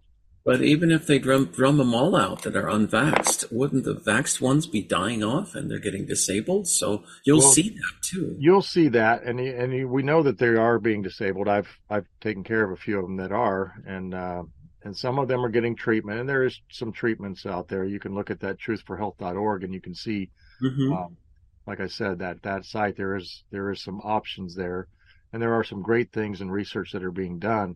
But Mhm. until that time, how do you refill those ranks when the recruiting is is at the lowest it's been since 1973? Really? Yeah. Who wants to work under?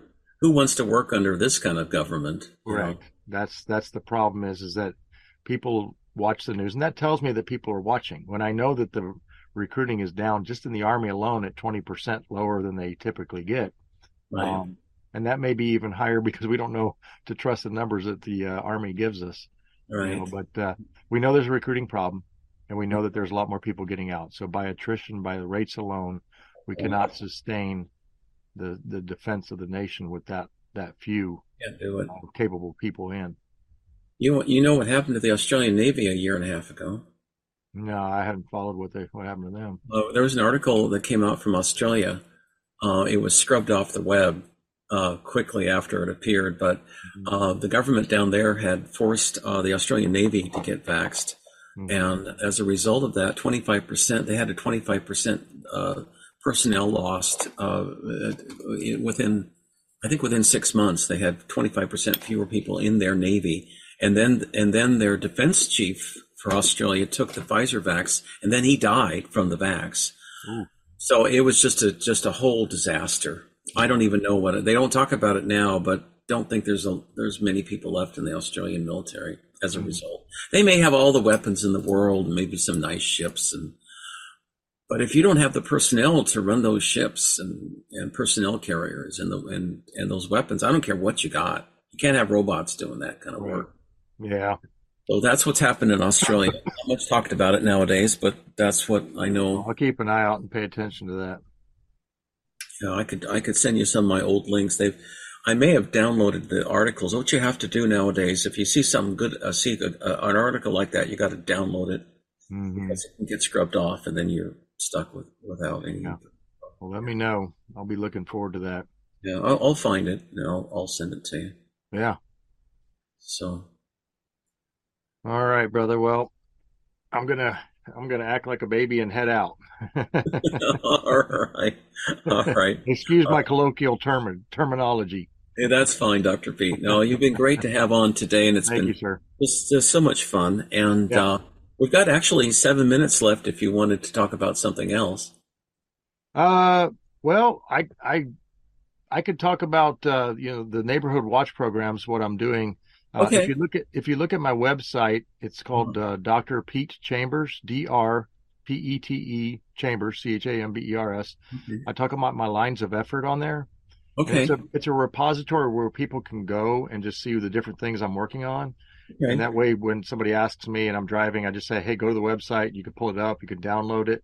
Um, but there's uh, coming up soon will be the um, neighborhood watch program thing, and that is something that um, I explain to uh, uh, communities on how to support their own community without government help. Because Oh, if we can't if we can't get that help, if you can't if you've got to be your own 911, how do you do that? right. I'm not talking about guns or anything like that. Right. You know, Mhm. we, we, we, we in Texas have a high percentage rate of people that, that know how to protect themselves with guns and they, and they will do that if they have to.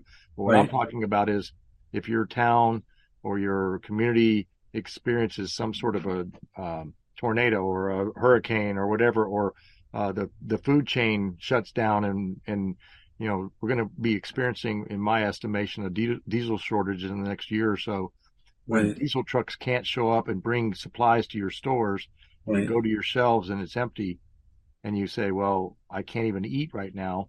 Where's the local farmers market? I don't know." But if Right. your if your if your community is robust and you talk and Right. you learn about these things, you can find alternative sources for survival. Uh, if we get another snowstorm in Texas, which is devastating That- to the people that don't have heaters, uh, that's what we do. I was told that snowstorm was actually engineered. It- it right was and that's what we weather. that's what we believe yes And then Governor Abbott, to his credit, tried to increase energy production in January. Um, what was it? It was a year or two ago when that happened. Mhm. And uh, of course, Biden refused, so everybody froze to death. I would have, if I was, if I had been Governor Abbott, I would have had just tell, I would have told the federal government to go to hell and just done it anyway. What are you going to do? Right, and that's what he did when he recently uh, declared an invasion on the border, because under the Tenth Amendment, a state can do that. Right. The last paragraph of the Tenth Amendment says that can declare an invasion and Right, can right. repel borders, so to speak. So Right. that's happening in Texas right now, but the other states, you know, in Arizona and New Mexico and California have not. So there are still opportunities where people can come across and and uh, but it, that's that's not stopping the human osmotic pressure, the people coming across, but it's it's giving some teeth to the stopping the cartels, which is the bad guys Right. in this Right. thing that are bringing the the bad things across. So along those same lines, you can tell them to pound sand at the federal government if you want to uh, increase because Texas is the only state that has its own power grid, and so I by, see. by by being able to do that, you have some autonomy there. But Right. you also have weaknesses that are involved in that system because if that power grid were to go down, which it did, um, then there's a time where communities have to step up and help each other, and that's what I'm doing with that neighborhood watch program, so to speak. Oh, that's also something that you can register with your local sheriff's department and get the buy-in from local law enforcement. Uh huh. Well, It's not a militia or anything like that. This is something that's already in existence. Okay, that's a great thing to do. Yeah, Mhm. because um, the way things are going, the federal government might, might not be there. Basically, you could argue that they're not there now either. But I mean, Well, they sure tax us like they are, but uh, right, yeah. yeah, I know, but you don't get the kind of support that you need. No. And they don't, and you, you know, it takes the Federal Emergency Management Agency, agency some time to show up to things. We saw that in Hurricane Katrina. Um, meanwhile, people are are hurting on the streets, and it Well, took a what- while for the federal government to show up. You know what Biden, uh, Biden did last? Um, was it last year? Yeah, it was in the fall, about a year ago. There was a hurricane or tornadoes that came through uh, Kentucky, and FEMA showed up all right, but they told people we're not going to give you food or water unless you get the shot. hmm And people really got uh, upset about that because they knew what that meant. Right. So, that's that. That's that control thing, and and right, when we look at the digital passports and we look at uh, the the carbon scores and all those things, you have to be a good citizen in order to get Yeah, things right. from the government. Well, that's that's what happens in communist China, the same thing. Um, yeah. yeah. and that's what we have to uh, peacefully say no. We we are going to defy that. But even in China now, there are riots breaking out. Right. in Guangzhou and many other cities against the dictatorship of the Chinese Communist Party. Right. Um, and that's a that's a good thing, and I wish them well. They're standing up. People Right, are and- standing up in Brazil. People are standing up all over Europe. And Um, people will do a lot of things when they're starving, and that's why it's so Yeah. easy for us to just look the other way because we're we're still comfortable. So Right. To speak. So to Right. speak. There are some people that are not comfortable in this country. We just don't see it because our news doesn't talk about that. Our, our mainstream media, Yeah, yeah, yeah. just like they don't talk about the shots, injuries, and just like they don't talk about the coming uh, famines that could possibly ensue in parts of the nation. Uh, Yeah. just like they don't talk about the geoengineering of our our skies and and all that stuff. Right, exactly, exactly. Well, that's, That's the right. purpose of, of this show, and a purpose of your work too, is to educate people. Mhm. Um, let me make a quick announcement here. We got a couple of minutes left, Pete. Uh, uh, Out of This World Radio is a nonprofit, listener-supported uh, show, and your your donations are really appreciated. If you'd like to support us, just go to the BBS website or to um, outofthisworld1150.com and feel free to donate whatever you like on the little PayPal buttons. I have a spiritual mentoring program where I teach people how to uh, talk to the other side and their angels. Uh, I'll be coming back on at 3 p.m. Pacific time today to celebrate Dr. the life and work of Dr. Masaru Emoto. Um, I'll also be playing an interview that I did uh, with him eight years ago that resulted in a peace settlement in the Gaza Strip between the Israelis and the Palestinians, where I had Dr. Emoto on the air, Pete, and I asked everyone to pray for, for peace, for a 12 hour ceasefire to exchange food and medical supplies because they were fighting between the Palestinians and the Israelis, and they, it worked. It did work, and it's all documented. So we'll, we'll be talking about that and um, a bit of a late Thanksgiving program to show people uh, love and gratitude for the uh, for the holidays and the uh, upcoming New Year. So That's great. anyway, Pete, well, thank you so much for coming on Yeah, today. thank you. A lot of fun. Yeah. And uh, Stay in touch. Let me know how your suit goes, and we'll have I'll have you back on again. So that sounds good. I'd love that. Okay. Yeah. I'll say hi to Josh Yoder for you. Okay, thanks. Please do. Please yeah, do. All right, my friend. All righty. Take care. Take care, my friend. Bye bye, everyone. Bye bye.